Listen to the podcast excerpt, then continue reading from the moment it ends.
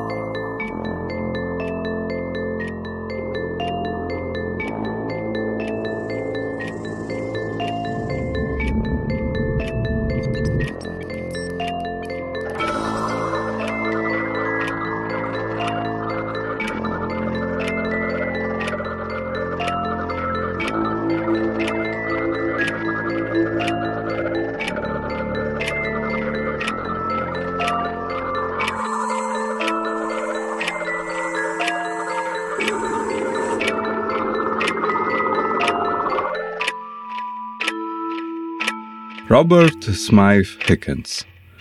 Miłość i profesor Gildo.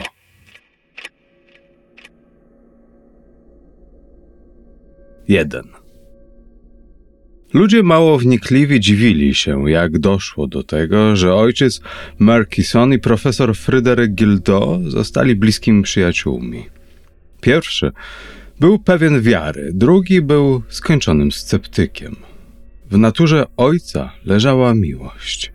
Patrzył na świat z czułością, niemal dziecięcą. Jego łagodne, lecz nieustraszone niebieskie oczy zdawały się dostrzegać dobroć w ludzkich sercach i cieszyć się tym, co widziały.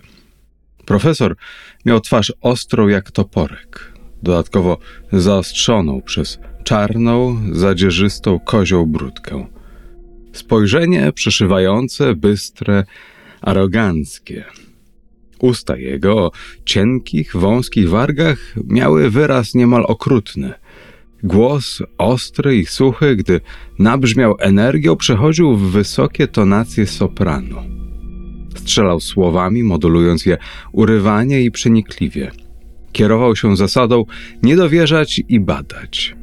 Po prostu Trudno było przypuścić, aby mógł on w swym pełnym zajęć życiu znaleźć odrobinę czasu na miłość, bądź w znaczeniu ogólnoludzkim, bądź osobistym. Spędzał pracowite dni na badaniach naukowych, które przyniosły światu liczne korzyści. Pracował więc jednak dla ludzkości. Obaj nasi panowie żyli w celibacie. Ojciec Murkison był członkiem zakonu anglikańskiego, który w regułach swych zabrania małżeństwa. Profesor Gildo miał niepochlebną opinię o wielu rzeczach, a szczególnie o kobietach. Zajmował najpierw stanowisko wykładowcy na Uniwersytecie w Birmingham. Gdy sława jego jako odkrywcy wzrosła, przeniósł się do Londynu. Tutaj, podczas wygłaszanej przez siebie prelekcji w dzielnicy East End, spotkał po raz pierwszy ojca Murkisona. Wymienili kilka słów. Być może człowieka nauki uderzyła wybitna inteligencja ojca, tym bardziej, że skłonny był dotąd patrzeć z pewnym lekceważeniem na przedstawicieli kleru. Być może Pociągnęła go u tego duchownego pełna zdrowego rozsądku szczerość przekonań. Dość, że gdy opuszczał salę wykładową, zaprosił ojca do swego domu przy Hyde Park Place. Ojciec, który rzadko odwiedzał West End, chyba że miał tam wygłosić kazanie, przyjął zaproszenie. Kiedy ojciec przyjdzie? zapytał Gildo, zwijając w rulonik niebieskie kartki, na których widniały notatki pisane drobnym, wyraźnym charakterem. Szelest kart towarzyszył suchemu, ostremu głosowi. W najbliższą niedzielę, wieczorem, mam kazanie w kościele Zbawiciela, niedaleko od Pana, odpowiedział ojciec. Ja nie chodzę do kościoła. Tak, powiedział ojciec bez najmniejszego akcentu zdziwienia czy dezaprobaty. Niech ojciec przyjdzie do mnie po kazaniu na kolację. Dziękuję, przyjdę. O której to będzie godzinie? Ojciec uśmiechnął się, jak tylko skończył kazanie. Nabożeństwo zaczyna się o 6.30. A więc około ósmej, przypuszczam. Niech ojciec nie wygłasza zbyt długiego kazania. Mieszkam przy Hyde Park Place 100, a więc dobrej nocy. Profesor założył gumkę na rulon swych notatek i odszedł, nie zamieniwszy z księdzem uścisku dłoni. W niedzielę ojciec wygłosił kazanie do licznie zgromadzonych wiernych.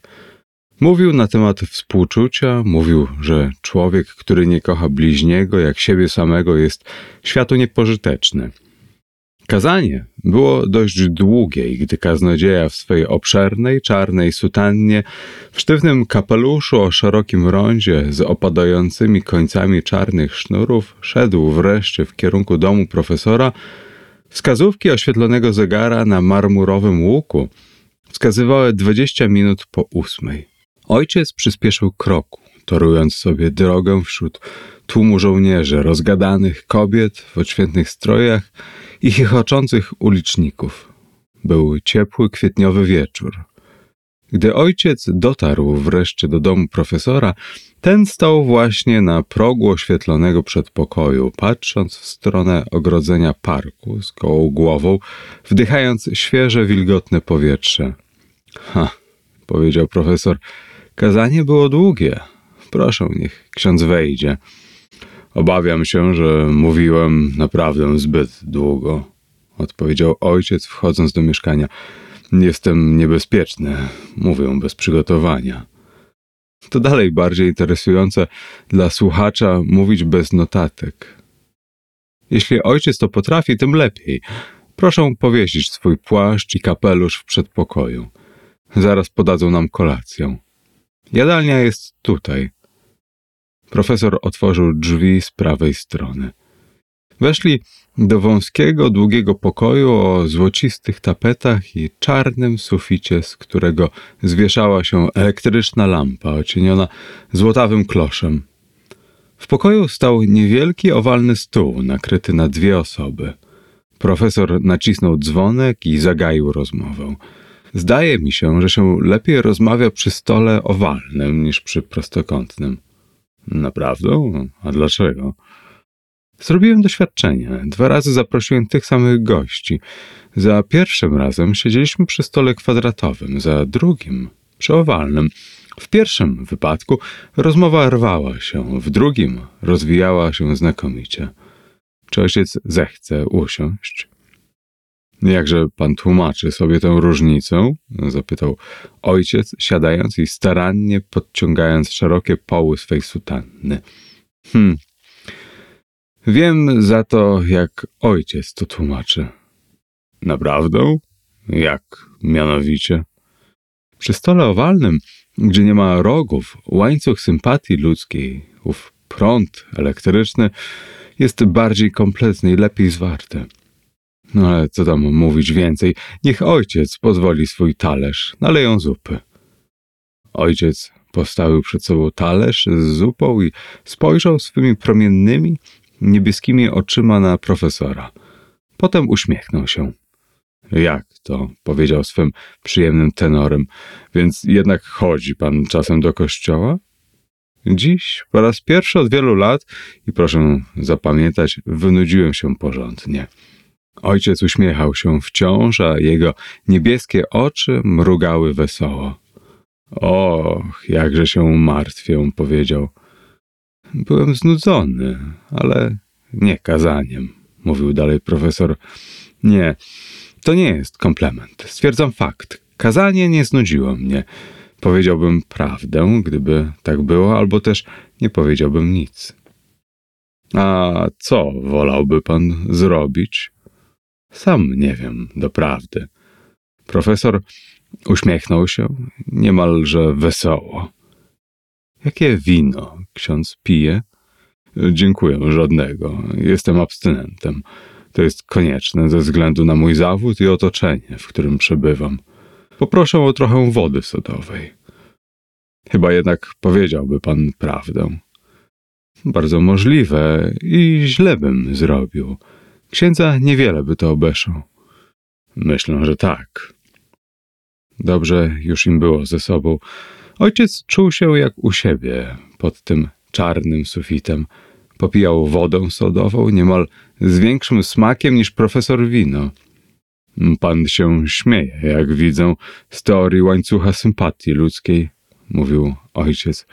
W takim razie, jak pan wyjaśni, że rozmowa podczas obiadu przy kwadratowym stole skończyła się fiaskiem, a przy owalnym powiodła się?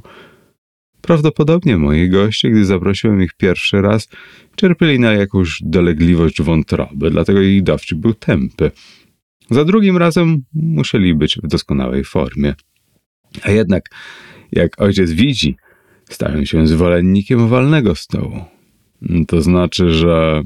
Och, to bardzo niewiele znaczy, ale muszę zauważyć, że pomijając rolę, jaką odgrywa wątroba w naszych uczuciach, popełnił ojciec poważny błąd. Nie pragnąć sympatii ludzkiej jest jeszcze poważniejszym błędem. Skąd ta pewność, że nie mam takich pragnień? Domyślam się.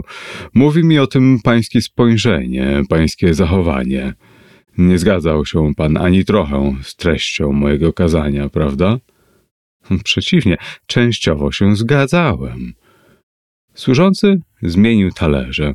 Był to szczupły mężczyzna w średnim wieku, blondy, no, kamiennej, bladej twarzy, wypukłych oczach i doskonałych manierach. Gdy opuścił pokój, profesor ciągnął dalej. To, co ojciec mówił dziś na kazaniu, zainteresowało mnie, ale uważam, że było w tym dużo przesady. Na przykład. Niech ojciec pozwoli, że przez chwilę będę mówił o sobie. Większa część mego życia upłynęła na ciężkiej, wytężonej pracy, a wyniki tej pracy, zgodzi się ojciec, okazały się dobroczynne dla ludzkości. Bez wątpienia, potwierdził ojciec, przebiegając myślą odkrycia profesora. A choć pracowałem z myślą wyłącznie o celu naukowym, rezultaty moich badań okazały się równie użyteczne dla ludzkości, jak gdybym je prowadził z miłości dla człowieka, jak gdybym, rządząc się uczuciami, pragnął zapewnić mu więcej wygód niż dotąd posiadał. Jestem równie użyteczny, nie kierując się uczuciem, niż ci, którzy z miłości dla człowieka pragną uwalniać z więzienia morderców lub, jak Tolstoj, gotowi są działać na rzecz tyranii, sprzeciwiając się karaniu tyranów. Słusznie. Uczuciem można wyrządzić wielką krzywdę, a wielkie dobro sprawić bez uczuć. Nawet dobre chęci nie wystarczają. Wiem, a jednak jestem zdania, że Pan przy swoich wielkich zdolnościach i wiedzy mógłby być nieporównanie użyteczniejszy dla świata, gdyby dołożył Pan do nich jeszcze uczucie, gorącą sympatię dla rodzaju ludzkiego. Wierzę, że wówczas praca pańska dawałaby jeszcze wspanialsze wyniki. Profesor napełnił winem swój kieliszek. Czy ojciec zwrócił uwagę na mojego lokaja? To jest doskonały służący. Dogadza mi całkowicie, a jednak nie czuję do niego szczególnej sympatii. Jestem dla niego zawsze grzeczny, płacę mu dobrze, ale nigdy o nim nie myślą. Nigdy nie zajmuję się nim jako ludzką istotą. Nic o nim nie wiem, prócz opinii jego ostatniego chlebodawcy. Ojciec powiedziałby zapewne, że między nami nie ma ludzkiego stosunku. Ojciec na pewno jest zdania, że pracowałby on lepiej, gdybym postarał się, żeby polubił mnie tak, jak człowiek należący do jednej klasy społecznej może polubić człowieka z innej. Oczywiście. A ja twierdzę, że nie pracowałby lepiej. No, a gdyby wydarzyło się jakieś nieszczęście? Co? Jakieś nieszczęście, jakaś zmiana w pańskim życiu, gdyby potrzebna była panu jego pomoc, nie jako człowieka lokaja, ale jako człowieka brata, prawdopodobnie zawiódłby pana wówczas. Nigdy lokaj nie odda panu tej cennej ludzkiej usługi, jaką jest w stanie ofiarować człowiek szczerze przywiązany. Czy ojciec skończył? Całkowicie. W takim razie chodźmy na górę. Tak, te ryciny są doskonałe. Zdobyłem je w swoim czasie w Birmingham. Oto mój gabinet. Weszli do ogromnego pokoju, którego ściany całkowicie wypełniały książki. Elektryczne oświetlenie było silne, jaskrawe. Okna wychodziły z jednej strony na park, z drugiej na ogród sąsiedniego domu. W drugim pokoju, znacznie mniejszym, stało biurko zarzucone listami, broszurami i rękopisami. Na ścianie wisiała klatka, w której duża popielata papuga zamyślona łaziła po prętach. A jednak ma pan ulubieńca, powiedział zdziwiony ojciec. Posiadam papugę, powiedział sucho profesor. Nabyłem ją celowo w okresie, gdy prowadziłem badania nad zdolnościami naśladowczymi u ptaków. Nie pozbyłem się jej. Czy ojciec zapali cygaro? Dziękuję. Usiedli. Ojciec Merkison spoglądał na papugę. Przerwała właśnie swoją wędrówkę, przylgnęła do drutów klatki i przyglądała się obu panom z natężoną uwagą. Oczy miała okrągłe, inteligentne, lecz w żadnym razie sympatyczne. Z papugi przeniósł ojciec wzrok na pana Gildo, który palił cygaro z głową odrzuconą do tyłu, a spiczasty podbródek najeżony czarną brudką wzniósł do góry. Poruszał wciąż dolną wargą, co sprawiło, że drgająca broda wyglądała szczególnie zaczepnie. Nagle ojciec roześmiał się cicho. Co się stało? zawołał pan Gildo, opuszczając podniesiony do góry podbródek i patrząc przenikliwie na gościa. Hmm, pomyślałem właśnie, że tylko jakieś nieszczęście mogłoby spowodować, aby pan zaapelował do uczuć swego lokaja, prosząc go o pomoc. Gildo również się uśmiechnął. Ojciec ma rację. To byłoby nieszczęście. Lokaj właśnie wchodził do pokoju z kawą. Podał ją dyskretnie i wysunął się jak cień. Wspaniały służący, bez ludzkich cech, zauważył Gildo. Ale ja wolę swojego chłopaka z East Endu, który załatwia mi różne sprawy. Znam wszystkie jego smutki. On zna niektóre z moich. Jesteśmy przyjaciółmi. Jest hałaśliwszy od pańskiego służącego, ale zrobiłby dla mnie znacznie więcej niż dokładanie węgla do kominka czy oczyszczanie moich butów. Ludzie nie są z jednej gliny. Dla mnie czyjaś troskliwość byłaby nie do zniesienia. A jak jest z tym ptakiem? Zapytał ojciec, wskazując na papugę, która stała z jedną łapą wzniesioną niemalże błogosławiącym gestem i patrzyła uparcie na profesora. To jest troskliwe oko naśladowcy, pragnącego powtórzyć dokładnie jakieś osobliwe gesty innych. Mniejsza z tym. Wie ojciec, naprawdę uważam to dzisiejsze kazanie ojca za mądre, bardzo odświeżające umysł. Ale ja nie odczuwam żadnej potrzeby uczucia. Owszem, jakaś umiarkowana, rozsądna sympatia mogłaby być pożądana. W tym momencie profesor targnął palcami brodę, jak gdyby sam się przestrzegał przed sentymentalnością. Ale już coś więcej byłoby niemożliwe nudne i męczące. Pchnęłoby mnie, jestem pewny, do okrucieństwa. To by także przeszkadzało w pracy. Nie wydaje mi się. Owszem, w tego rodzaju pracy, jaką ja uprawiam, a będę kontynuował ją dla dobra świata, choć go nie kocham. On zaś będzie z niej korzystał, nie darząc mnie miłością. Jest tak, jak powinno być. Wypił swoją kawę, potem dodał niemal wojowniczo: Nie mam ani czasu, ani skłonności do sentymentów.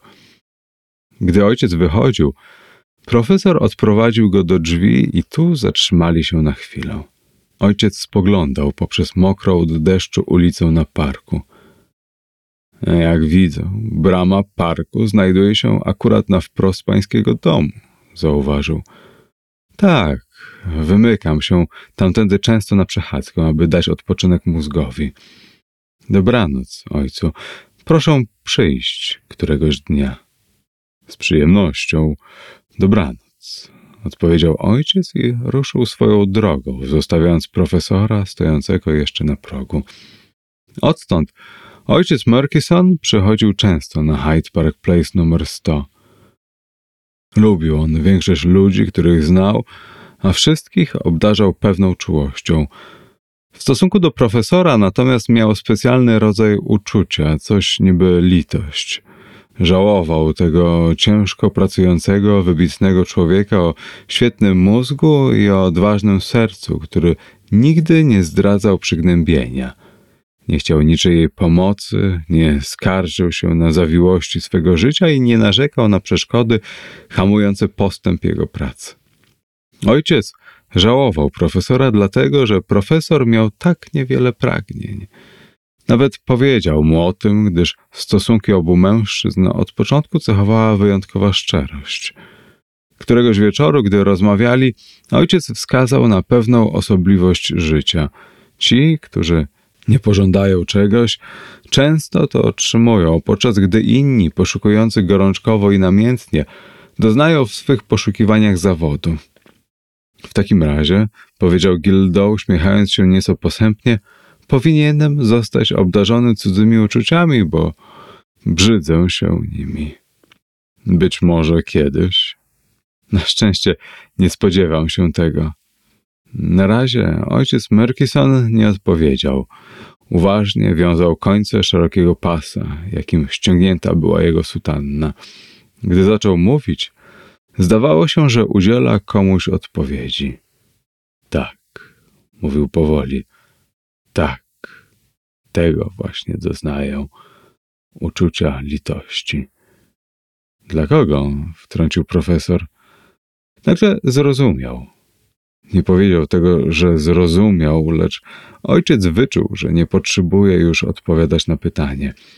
I w ten dziwny sposób Gildo dowiedział się, że człowiek ten, będący jego przeciwieństwem pod każdym względem, mu współczuje. Nie miał nic przeciwko temu. Niewiele go to obeszło. I to właśnie najlepiej uwydatniło szczególną obojętność jego natury.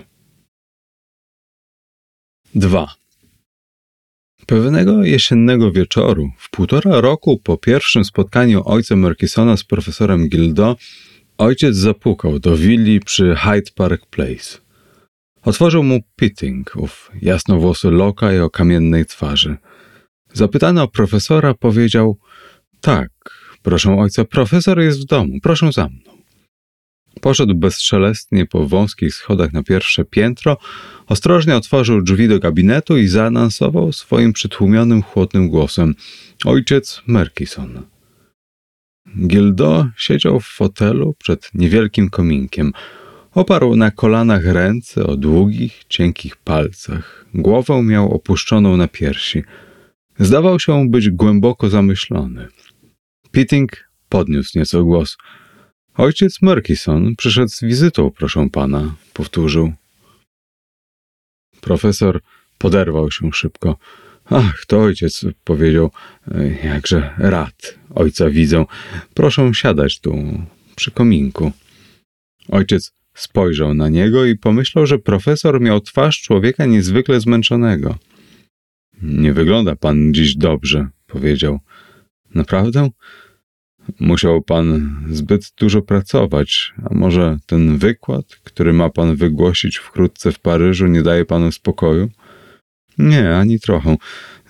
Wszystko już załatwione. Mógłbym wygłosić go tu, w tej chwili, przed ojcem. Proszę, niech ojciec siada. Gdy gość usiadł, profesor zagłębił się w swoim fotelu i milczał, wpatrzony w płomienie. Zdawał się głęboko namyślać, Przyjaciel nie przerywał milczenia. Bez pośpiechu wyjął fajkę i zapalił. Oczy profesora wlepione były w ogień. Ojciec rozglądał się po pokoju. Spojrzał na ściany wyłożone ciemno oprawnymi książkami, na biurko zarzucone papierami, na okna przysłonięte storami z ciężkiego granatowego brokatu, wreszcie na klatkę umieszczoną między oknami – Klatka osłonięta była grubym, zielonym suknem. Ojciec zdziwił się. Po co? Nigdy dotąd nie widział Napoleona. Takie imię miała papuga, zasłoniętego na noc. Nagle Gilda potrząsnął głową. Zdjął ręce z kolan, złożył je i krótko zapytał. Sądzi ojciec, że jestem człowiekiem interesującym? Ojciec Merkison znieruchomiał. Zdumiało go to pytanie wychodzące z ust takiego człowieka. O nieba! wykrzyknął. Co się panu stało? W jakim sensie? Myśli pan interesujący dla drugiej płci? Właśnie tego nie wiem, odpowiedział posępnie profesor i powtórzył znów, patrząc w ogień. Tego właśnie nie wiem. Ojciec zdumiał się jeszcze bardziej, wykrzyknął: Tego pan nie wie, i odłożył fajką. Chwileczkę, czy sądzi ojciec, że jest we mnie coś tak atrakcyjnego, co mogłoby przyciągnąć do mnie jakąś istotę ludzką czy zwierzęcą? Przyciągać nieodparcie, bez względu na to, czy pan tego pragnie? Właśnie, chociaż ściślej mówiąc, jeśli tego nie pragnę. Ojciec Merkison przygryzł swoje dosyć pełne wargi, a drobne zmarszczki pojawiły się w kącikach jego niebieskich oczu. Może się zdarzyć i tak, powiedział po krótkim namyśle. Natura ludzka jest słaba, zadziwiająco słaba, profesorze, a pan ma skłonności, żeby z niej szydzić. No, mogą sobie wyobrazić pewien rodzaj kobiet z gatunku tych, co to szukają podbojów lub z gatunku intelektualistek. Pan rozumie, pańska sława, pańskie wielkie imię. Tak, tak, przerwał Gildo. O tym wszystkim wiem sam. Wiem. Splótł długie, szczupłe palce i wykręcił je, aż zatrzeszczały. Czoło jego pokryło się zmarszczkami. Wyobrażam sobie. Zatrzymał się na chwilę i sucho zakaszlał. Wyobrażam sobie, jakby to było nieprzyjemnie, gdybym się podobał, gdyby za mną latało. Tak to się zwykle określa, prawda? Coś, czego nie chcą.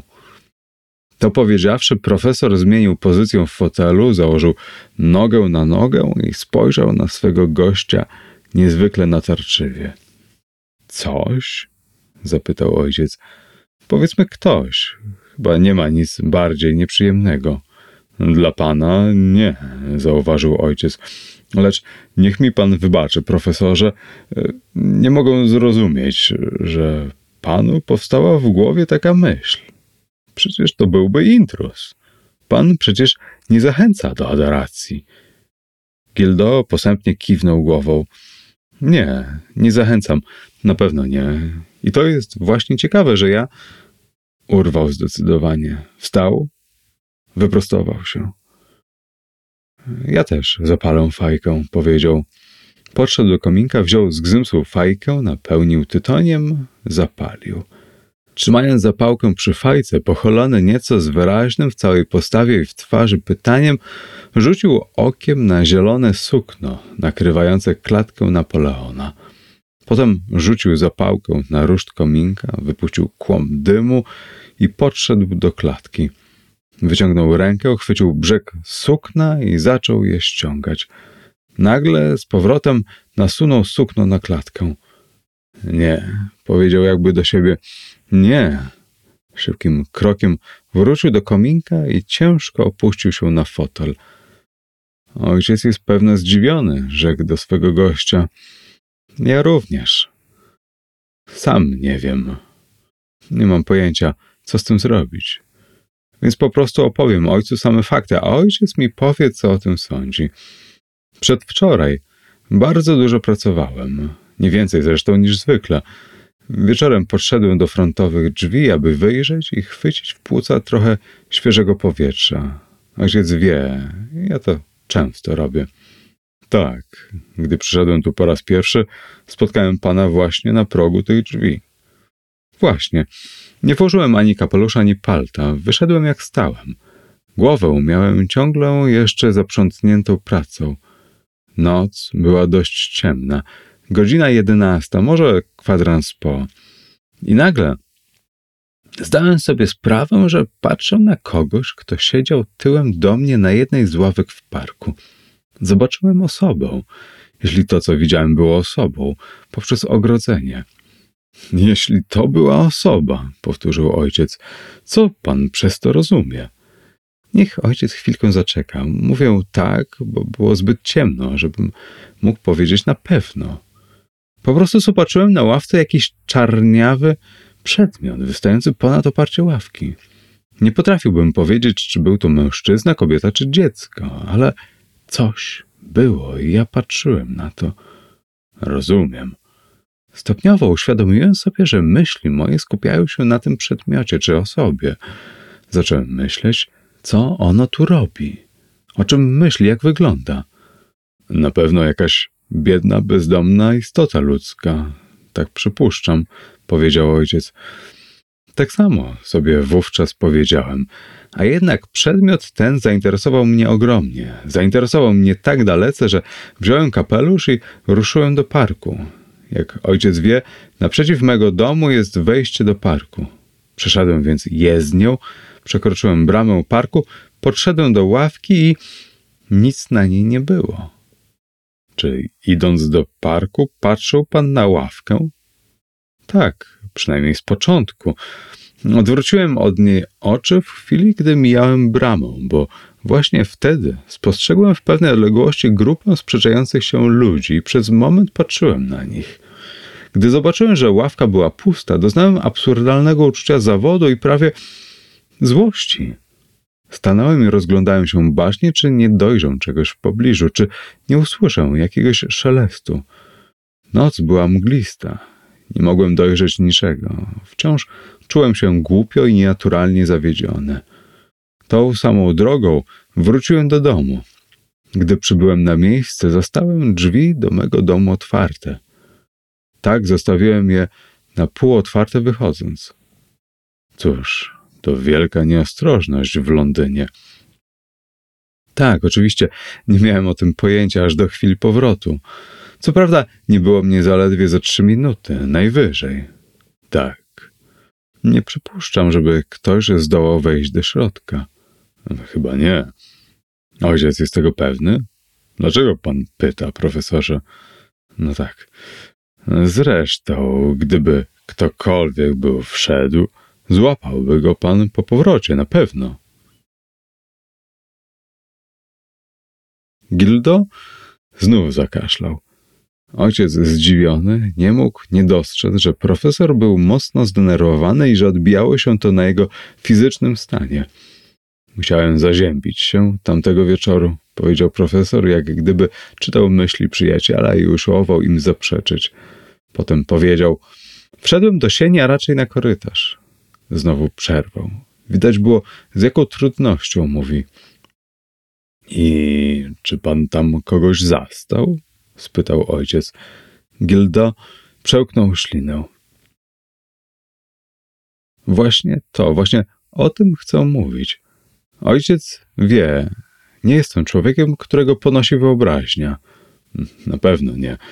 Otóż, zanim jeszcze wszedłem do korytarza, poczułem, że ktoś w czasie mej nieobecności dostał się do tego domu. Byłem o tym przekonany. Co więcej, miałem przeświadczenie, że tym intruzem był ktoś, kogo widziałem w parku na ławce. Co ojciec o tym myśli? Zaczynam myśleć, że pan ma jednak bujną wyobraźnię. Hm, wie ojciec.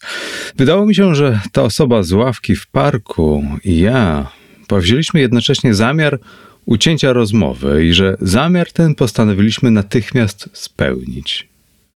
Byłem tego tak pewny, że szybko poszedłem do tego pokoju. Byłem absolutnie przekonany, że tu na górze czeka na mnie ów gość. Ale nie zastałem tu nikogo. Wtedy zszedłem na dół z powrotem i wszedłem do stołowego. Znowu nikogo. Byłem naprawdę zdumiony. Czyż to nie dziwne? Bardzo, odpowiedział poważnie ojciec. Chłodne i posępne zachowanie profesora, jego wyraźne skrępowanie, gdy opowiadał o tym zdarzeniu, nie dopuszczały iskry humoru, który tkwił w samym temacie rozmowy. I znów poszedłem na górę, mówił dalej profesor. Usiadłem i w myślach odtwarzałem wszystko, co się stało. Postanowiłem zapomnieć o tym. Wziąłem książkę, być może zdołałbym skupić uwagę na czytaniu, lecz nagle wydało mi się, że urwał gwałtownie. Ojciec Merkison dostrzegł, że wzrok profesora pobiegł ku zielonej zasłonie przykrywającej klatkę. Ale mniejsza z tym. Dość, że nie mogłem czytać. Postanowiłem przeszukać dom. Ojciec wie, dom ten jest niewielki, łatwo zrobić w nim przegląd. Udałem się na poszukiwanie. Wchodziłem do każdego pokoju bez wyjątku. Służba jadła akurat kolację, rzuciłem im parę słów wyjaśnienia. Musieli być bardzo zdziwieni moim przyjściem. Niewątpliwie. A Pitting? Och, on grzecznie wstał, gdy wszedłem. Stał przez cały czas mojej wizyty, ale nie odezwał się ani słowem. Wymruczałem, nie przeszkadzajcie sobie, czy coś w tym rodzaju, i wyszedłem. I, proszę ojca, nikogo obcego w domu nie znalazłem.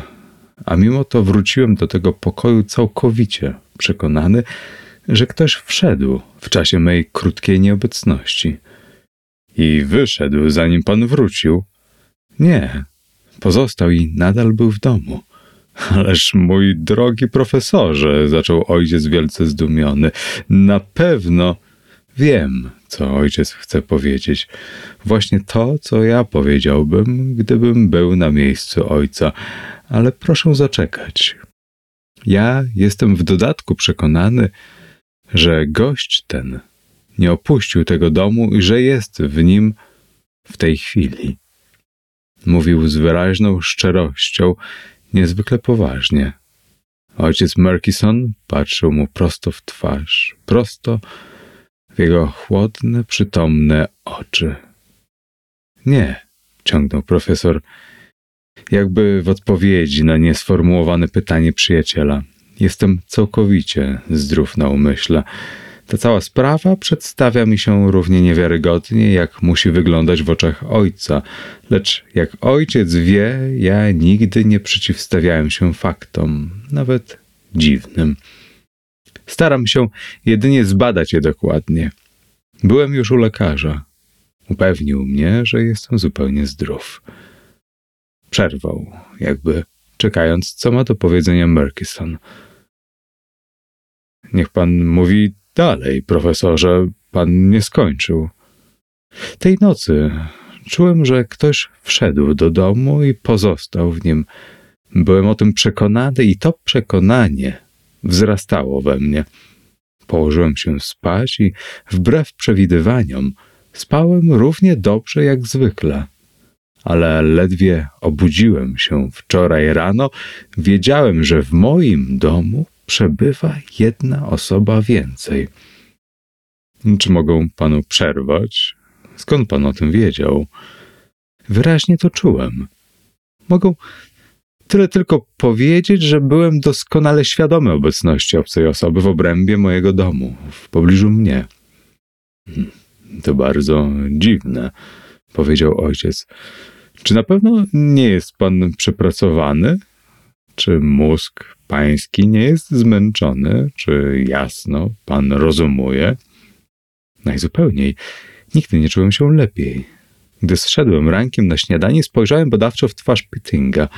Była równie chłodna, spokojna i bez wyrazu jak zwykle. Umysł jego na pewno nie był niczym wzburzony. Po śniadaniu zasiadłem do pracy. Przez cały czas bez przerwy świadom obecności tego intruza. Niemniej pracowałem kilka godzin, czekając jak gdyby dalszego ciągu czegoś, co rozwiałoby mrok tajemnicy wokół tego wydarzenia. Zjadłem obiad. Około pół do trzeciej musiałem wyjść z domu na wykład. Wziąłem płaszcz i kapelusz, otworzyłem drzwi i wyszedłem na ulicę. Natychmiast uświadomiłem sobie, że intrus zniknął. Uświadomiłem to sobie, aczkolwiek byłem przecież na ulicy, otoczony ludźmi. Wtedy poczułem z absolutną pewnością, że ta istota w moim domu musi o mnie myśleć, że może nawet mnie szpieguje. Chwileczkę, przerwał ojciec. Co pan odczuwał? Czy może coś w rodzaju strachu? Ależ nie. Byłem tylko ogromnie zaskoczony i zaciekawiony, ale nie czułem lęku. Odbyłem wykład równie łatwo jak zwykle i wieczorem wróciłem do domu. Wchodząc do domu, byłem doskonale świadom, że intrus nadal w nim przebywa. Ubiegłego wieczoru Sam jeden zasiadłem do stołu, a godziny po kolacji spędziłem na czytaniu naukowego dzieła, które interesowało mnie ogromnie. Ale podczas czytania ani na chwilę nie straciłem świadomości, że ktoś, niezmiernie mną zaprzątnięty, był tuż obok mnie. Powiedziałbym nawet, że wrażenie to potęgowało się nieustannie. W chwili, gdy wstałem, aby pójść spać, nasunął mi się bardzo dziwny wniosek. Jaki? Jaki to był wniosek? Że ten ktoś czy coś, kto wszedł do tego domu w czasie mej krótkiej nieobecności, był mną bardzo, był mną więcej niż zainteresowany. Więcej niż zainteresowany.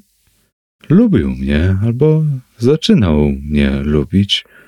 O, wykrzyknął ojciec. Teraz rozumiem, dlaczego spytał mnie pan, czy jest w panu coś, co mogłoby przeciągać nieodparcie jakąś istotę ludzką albo zwierzęcą. Tak. Skoro tylko nasunął mi się ten wniosek, to wyznać muszę, proszę ojca, że moja zaostrzona ciekawość zabarwiła się innym jeszcze uczuciem. Uczuciem strachu. Nie, jakiejś odrazy zniecierpliwienia, ale strachu nie, nie. Gildo znowu spojrzał na klatkę z papuką. Czego miałbym się bać? dodał. Nie jestem dzieckiem, żeby drżeć przed zjawami. Przy ostatnich słowach profesor podniósł głos. Potem podszedł prędko do klatki i szybkim, zdecydowanym ruchem zerwał z niej zielone sukno. Ukazał się Napoleon, wyraźnie drzemiący, z głową lekko przechyloną na bok. Ożywił się pod wpływem światła, poruszył się, nastroszył pióra wokół szyi, zmrużył oczy i począł przesuwać się bokiem po grzędzie w tę i tamtą stronę, a głowę rzucał naprzód i w tył z wyrazem energii i bezsensownej zarozumiałości. Gildo stał przy klatce, bacznie wpatrując się w papugę z uwagą tak natężoną, że aż nienaturalną. Jakie te ptaki niedorzeczne, powiedział wreszcie, wracając do kominka. Nie ma mi pan już nic więcej do powiedzenia? spytał ojciec. Tyle, że nie opuszcza mnie świadomość czyjejś obecności w moim domu. I czuję wytężoną uwagę skupioną na sobie. Jestem nadal zirytowany, powiem nawet poważnie rozdrażniony. I nawet teraz czuje pan obecność kogoś obcego? Tak, również i w tej chwili. Czy pan przez to rozumie, że właśnie w tym pokoju, tu przy nas? Muszą powiedzieć tak, w każdym razie blisko nas. Znowu zerknął szybko, niemal podejrzliwie w kierunku klatki. Ptak siedział teraz spokojnie na grzędzie. Głowę miał pochyloną i przekrzywioną nieco na bok i zdawał się uważnie czegoś nasłuchiwać. Ten ptak będzie jutro naśladował ton mojego głosu jeszcze poprawniej niż dotychczas, powiedział ojciec, patrząc uważnie na profesora swymi łagodnymi niebieskimi oczami. A zawsze naśladował mnie bardzo umiejętnie. Profesor drgnął lekko. Tak, powiedział, tak, bez wątpienia. E, no dobrze, ale co ojciec myśli o mojej sprawie? Nic. Dosłownie nic. To się absolutnie nie da wytłumaczyć. Mogą być z panem szczery, prawda? Oczywiście, przecież dlatego to ojcu opowiedziałem. Prawdopodobnie jest pan przepracowany, przemęczony, wcale o tym nie wiedząc. Więc według ojca doktor omylił się, mówiąc, że wszystko ze mną w porządku? Tak. Gildo wystukał popiół z fajki o kominek. Być może, powiedział, nie jestem tak nierozsądny, by zaprzeczyć takiej możliwości, chociaż nigdy w życiu nie czułem się równie dobrze jak teraz. Co mi ojciec radzi? Tydzień kompletnego wypoczynku i to daleko od Londynu, w dobrym powietrzu. Tak, zwykła recepta. Dobrze, pojadę jutro do Westgate, a na gospodarstwie zostawił Napoleona. Ojciec ucieszył się, ale ostatnie słowa profesora, sam nie wiedział dlaczego, zmniejszyły, prawie zniweczyły to zadowolenie. Tego wieczoru, idąc do domu, ojciec zagłębił się w myślach, przypominając sobie i rozważając dokładnie przebieg swojej pierwszej wizyty u profesora przed półtora rokiem. Nazajutrz profesor opuścił Londyn. 3. Ojciec Murkison był człowiekiem tak zapracowanym, że niewiele miał czasu na rozmyślanie o cudzych sprawach. A jednak w czasie nieobecności profesora myślał o nim dużo, ze zdumieniem i lękiem. Lęk wkrótce odegnał. Pozbył się go, wiedząc, że strach to niepożądany towarzysz duszy. Lecz zdumienie pozostało, a nawet rosło. Gildo wyjechał z Londynu w czwartek. Powrócił w następny czwartek, uprzedzając przedtem krótką kartką ojca. Gdy pociąg wjechał na dworzec Wiktoria o godzinie piątej, profesor zdziwił się, widząc postać w sutannie stojącą na peronie tuż za szeregiem tragarzy. Kogo widzę? zawołał. Ojciec tutaj? Czemu to mam zawdzięczać? Uścisnęli sobie dłonie. Tak się złożyło, że musiałem być w pobliżu tego dworca. Odwiedzałem chorego. Pomyślałem więc, że wyjdę na spotkanie pana. A może ja też jestem chory, co? To mówiąc, spojrzał na ojca przyjaźnie, lecz zaśmiał się krótkim, suchym śmiechem. Chory? powtórzył Murkison, patrząc na niego z zainteresowaniem. Nie wydaje mi się. Wygląda pan doskonale.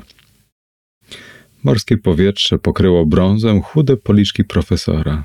Jego bystre oczy błyszczały życiem i energią.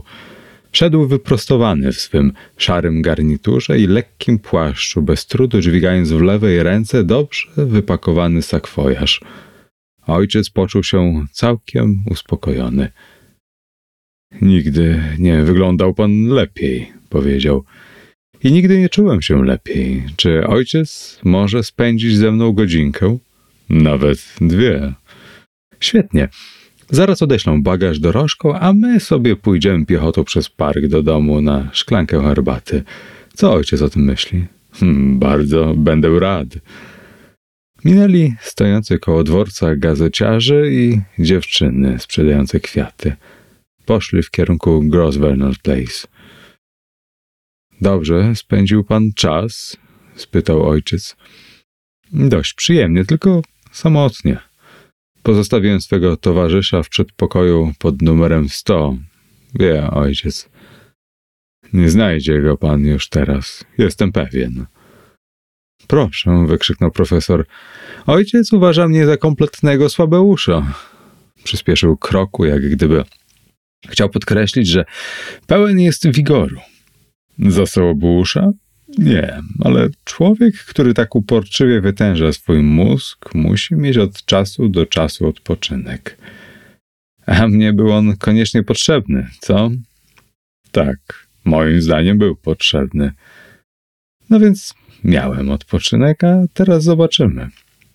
Zmierzch zapadał szybko.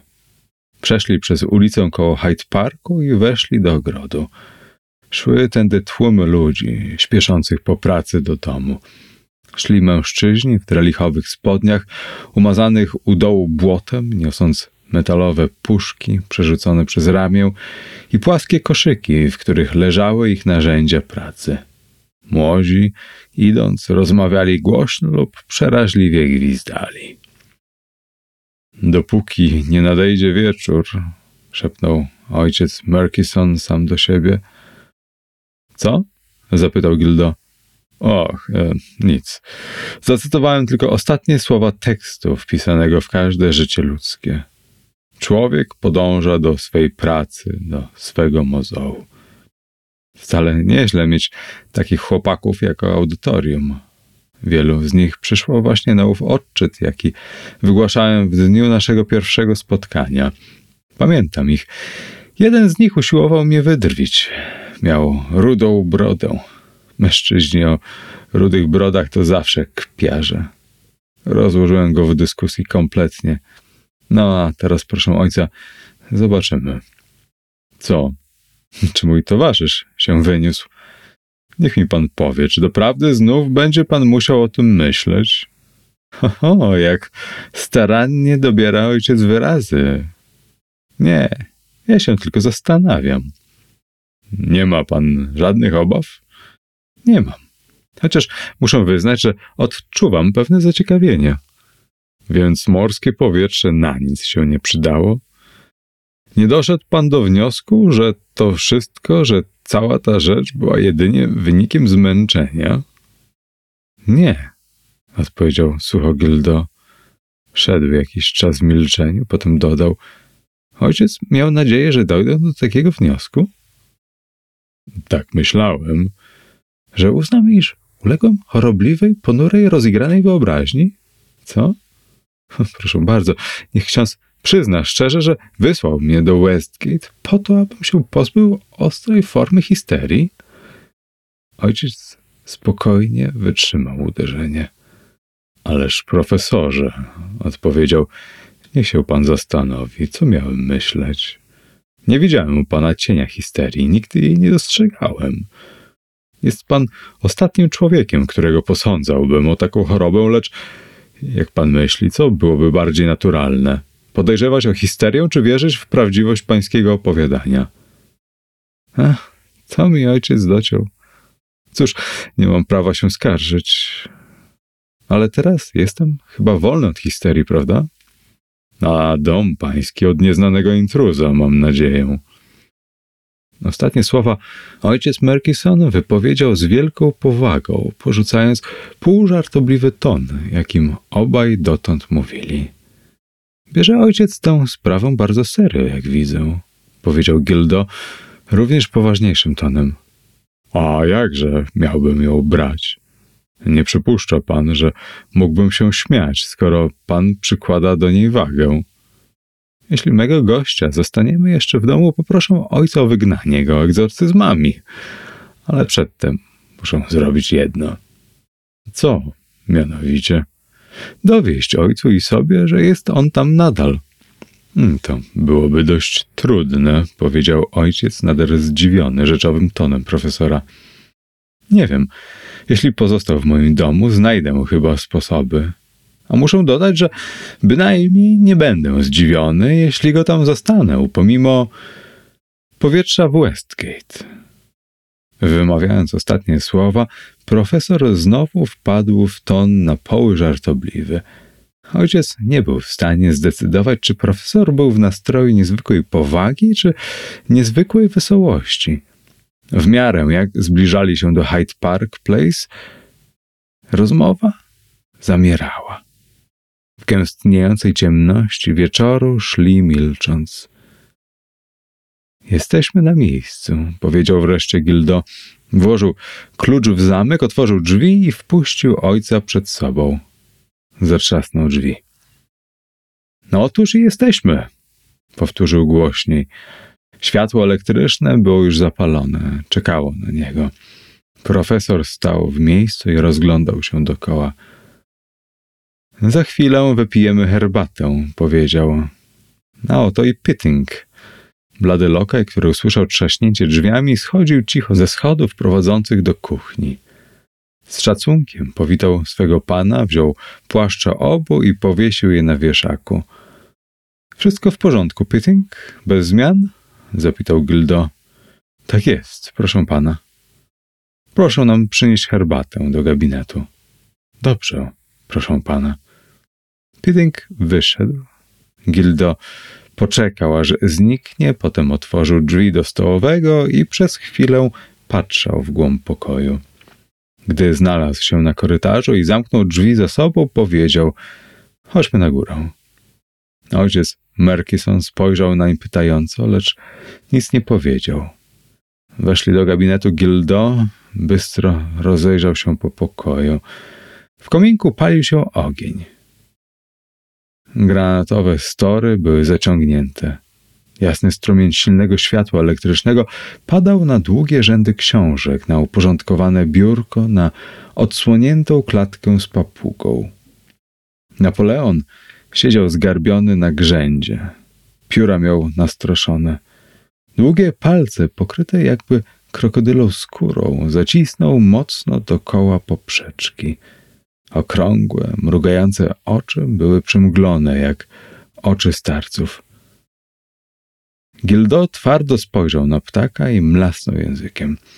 Napoleon drgnął, podniósł jedną nogę, rozcapierzył palce, przesunął się bokiem ku prętom klatki, najbliższym profesora i wysunął ku niemu głowę. Gildo parę razy pogładził wskazującym palcem główkę ptaka, przez cały czas nie spuszczając zeń oka. Potem podszedł do kominka. Akurat w chwili, gdy wchodził Pitting z tacą. Ojciec Murkison siedział już na fotelu przy kominku. Gildo siadł na drugim i zaczął nalewać herbatę. Pitting wyszedł z pokoju, cichutko zamykając za sobą drzwi. Ojciec przełknął łyk herbaty, uznał, że jest za gorąca i odstawił ją na stojący obok stolik. Lubi pan tę papugę, prawda? zapytał profesora. Nie za bardzo.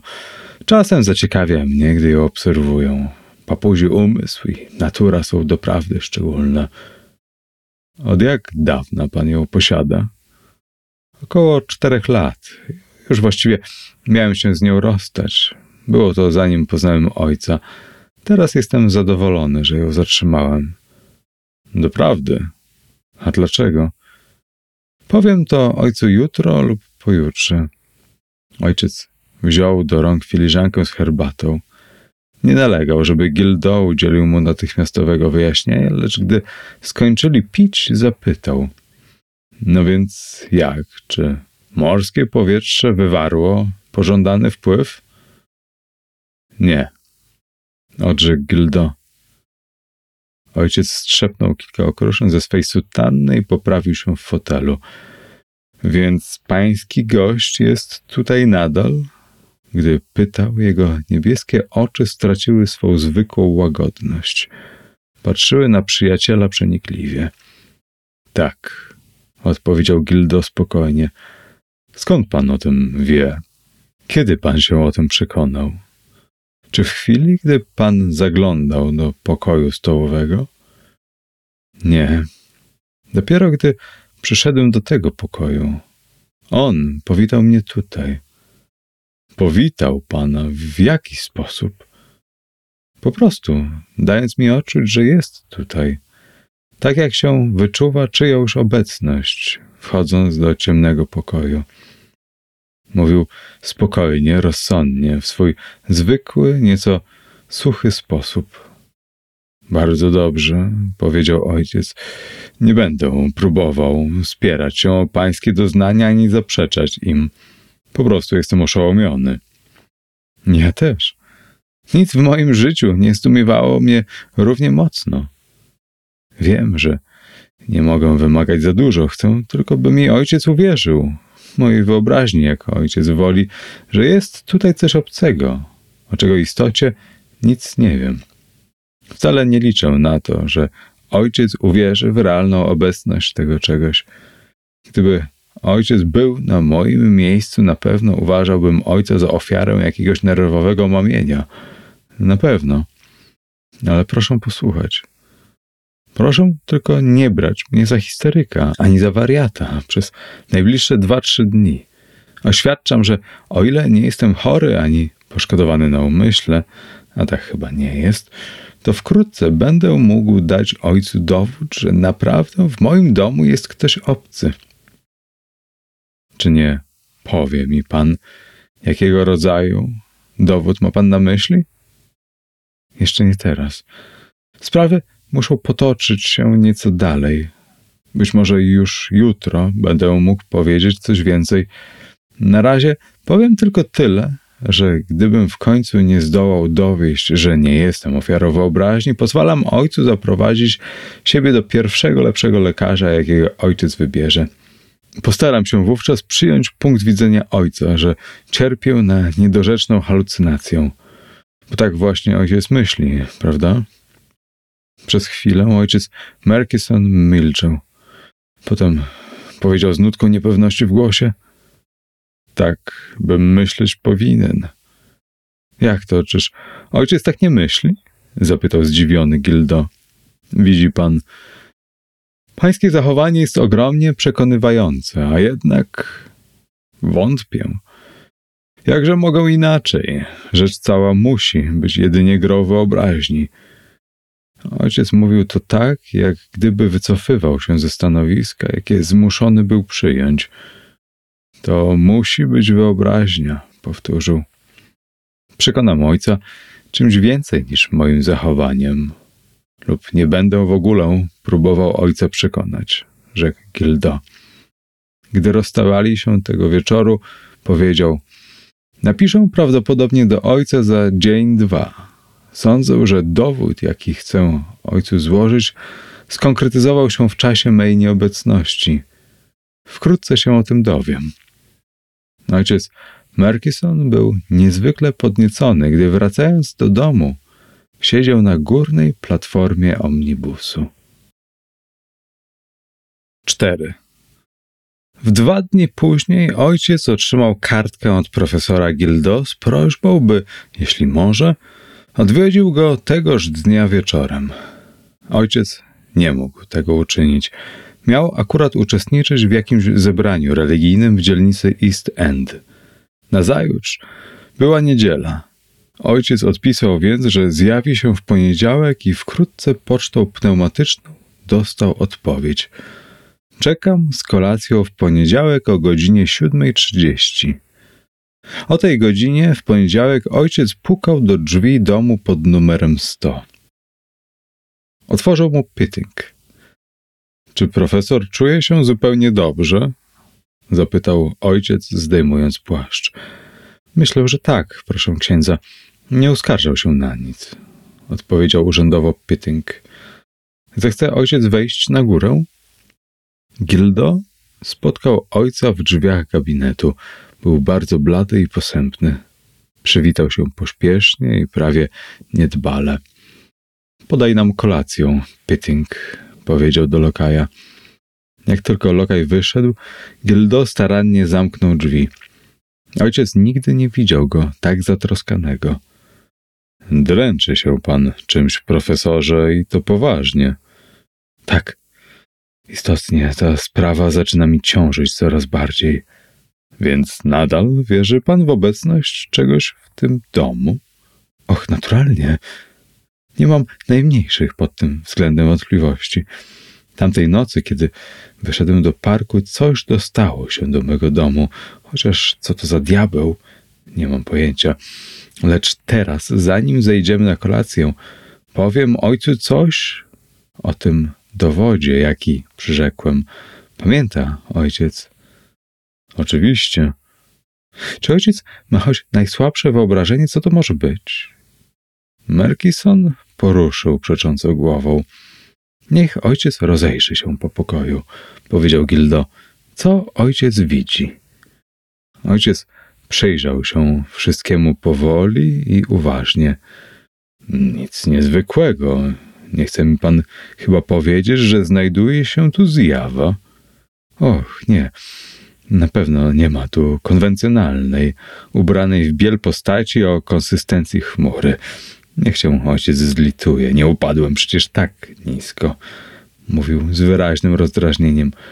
Niech ojciec przejrzy się raz jeszcze. Ojciec spojrzał najpierw na profesora, potem w kierunku, w którym tamten wlepiał oczy i zobaczył szarą papugę poruszającą się w swej klatce powoli i nieprzerwanie. Co takiego? powiedział ojciec żywo. Dowód ma coś wspólnego z tym? Profesor potwierdził ruchem głowy. Tak myślę, powiedział. Teraz chodźmy na kolację. Jestem przeraźliwie głodny. Zeszli do jadalni. Podczas gdy jedli, obsługiwani przez Pittinga, profesor mówił o ptakach, ich osobliwościach oraz o ich zdolnościach naśladowczych. Widoczne było, że przestudiował ten temat ze starannością, jaka charakteryzowała go w każdej pracy. Papugi powiedział, są znakomitymi obserwatorami.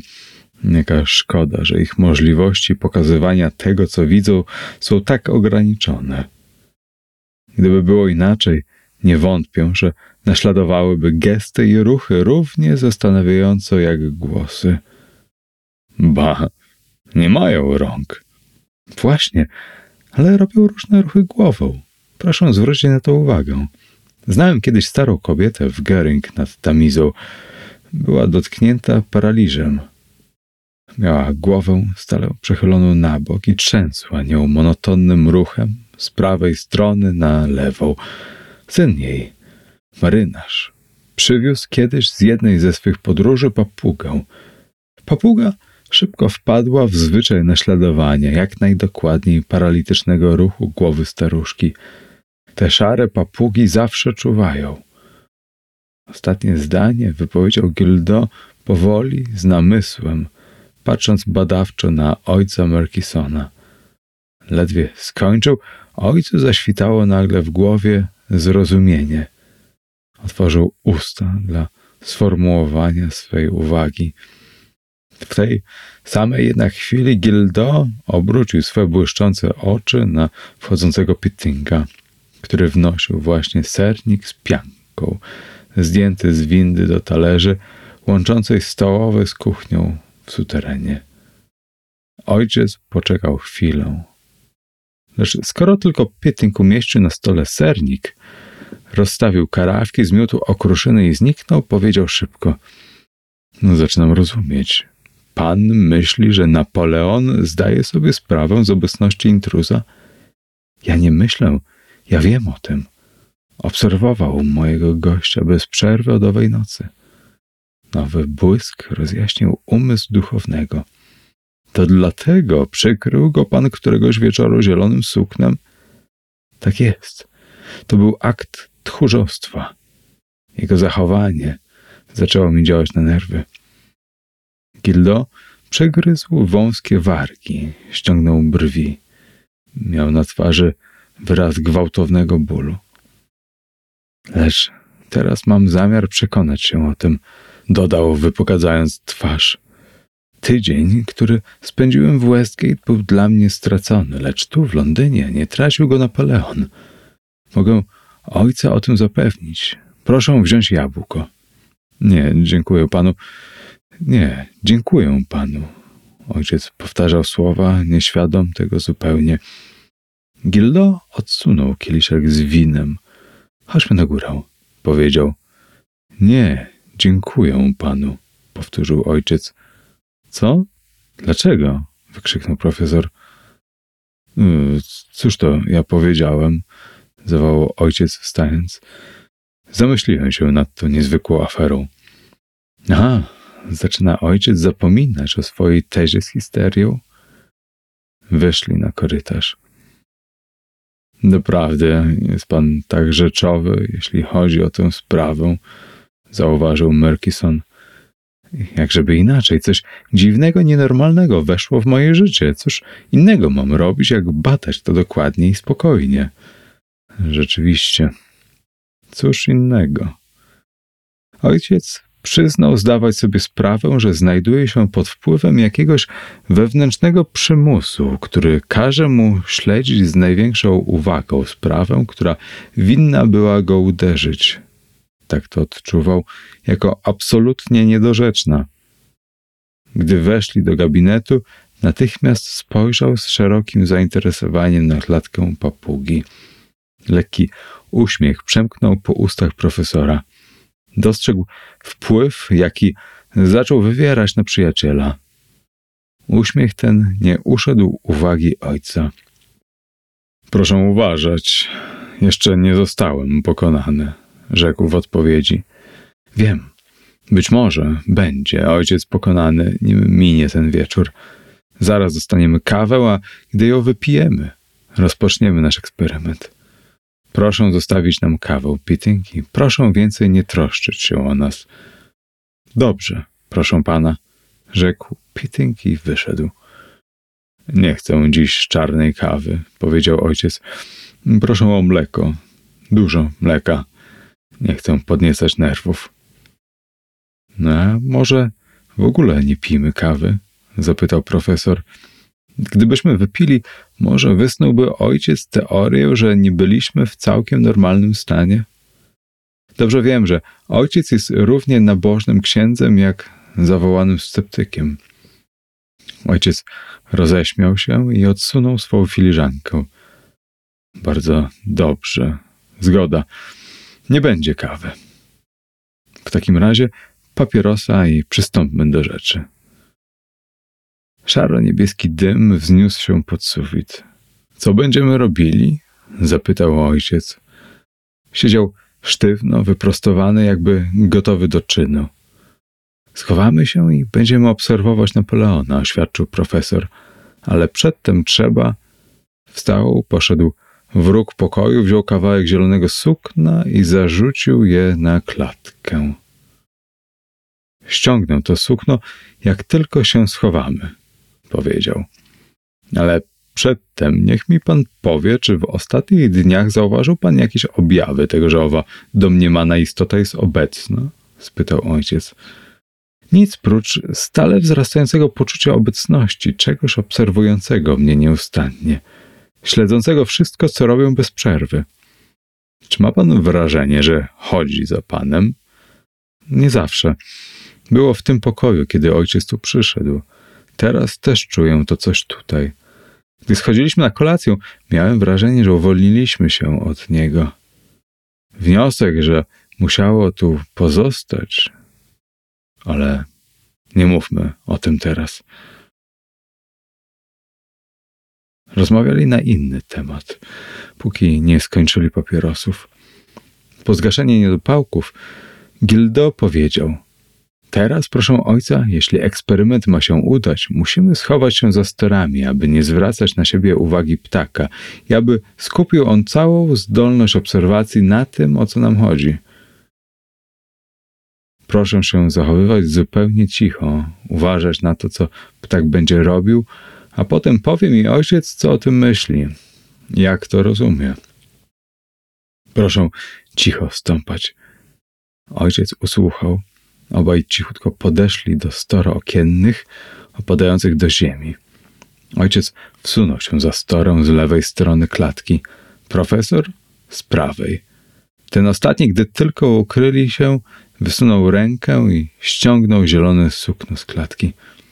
Ptak, który zapewne zdążył już zasnąć w cieple i ciemności, poruszył się pod wpływem światła, nastroszył pióra na szyi i przestąpił z nogi na nogę. Obrócił głową na szczupłej i elastycznej szyi, utknął dziobem w piórach na grzbiecie, poszukał tam czegoś z wynikiem, jak się zdawało, zadowalającym, potem rozejrzał się po klatce i zajął się orzechem wytkniętym pomiędzy pręty. Obmacał go i ostukał zakrzywionym dziobem. Zrazu delikatnie, potem mocno rozłupał i wyjadł wnętrze, opuszczając skrupę na stojący na dnie klatki mały basenik z wodą do kąpieli. Uczyniwszy to, tak zamyślił się na chwilę. Wyciągnął jedną nogę w tył i począł przesuwać się po pręcie za pomocą rozpostartych skrzydeł. Wyglądał przy tym nader niezgrabnie. Potem odrzucił głowę w tył i wznosił swe wyczerpujące, dokładne poszukiwania dziobem w piórach skrzydła. Wszystko to trwało bez końca. Ojciec Murkison miał czas zdać sobie sprawę z całej niedorzeczności tej sytuacji, z roli, jaką mu wyznaczono. Nie odnalazł jednak w sobie poczucia humoru, które pozwoliłoby mu się roześmiać. Przeciwnie, był przerażony. Gdy rozmawiał ze swym przyjacielem i miał przed oczyma jego twarz i zachowanie, zwykle tak spokojne, mógłby zaręczyć za prawdziwość tej historii i za pełną równowagę umysłu przyjaciela.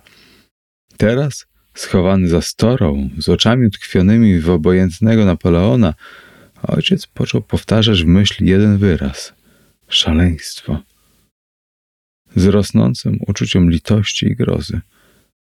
Ptak zmienił nagle pozycję. Złożył skrzydło, wyciągnął drugą nogę i począł badać dziobem pióra drugiego skrzydła. W ciszy pokoju wyraźnie było słychać suchy szelest piór. Ojciec Merkison dostrzegł, że stora, za którą stał Gildo, poczęła lekko drżeć, jak gdyby od okna, choć było zamknięte. Szedł powiew wiatru. Zegar w oddalonym pokoju wydzwonił godzinę. Węgielek osunął się na ruszcie kominka, wydając odgłos jak gdyby szelestu suchych liści. I znów litość i groza ogarnęła ojca. Wydało mu się, że zachował się bardzo niemądrze, podtrzymując swego przyjaciela w stanie dziwnego zboczenia umysłowego. Powinien był uchylić się od udziału w tym doświadczeniu, które w istocie samej śmieszne i dziecinne. Mogło być niebezpieczne jako zachęta do chorobliwych poczynań.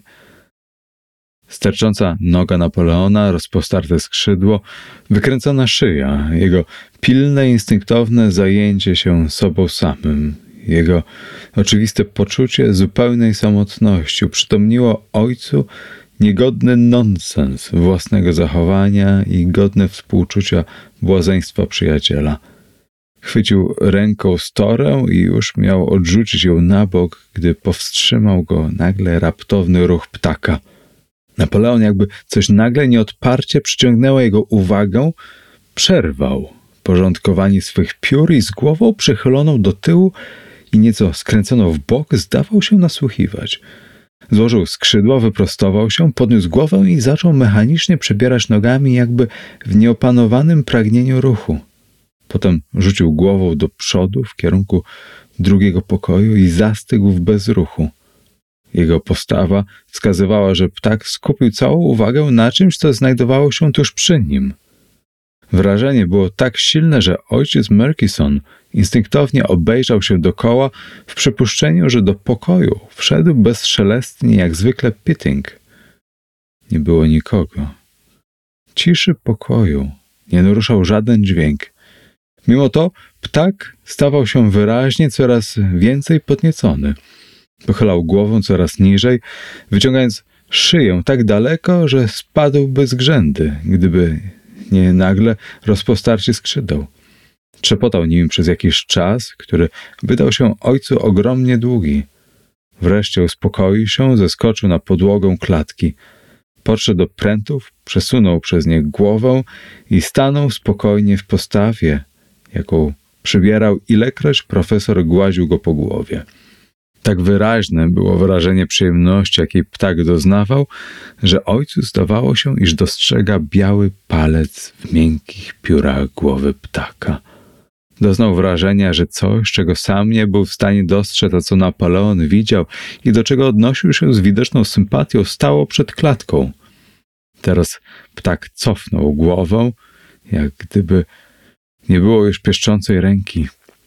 Dotąd jego wygląd świadczył o doznawanej przyjemności. Teraz przebijały w nim natężenie uwagi i żywe zaciekawienie.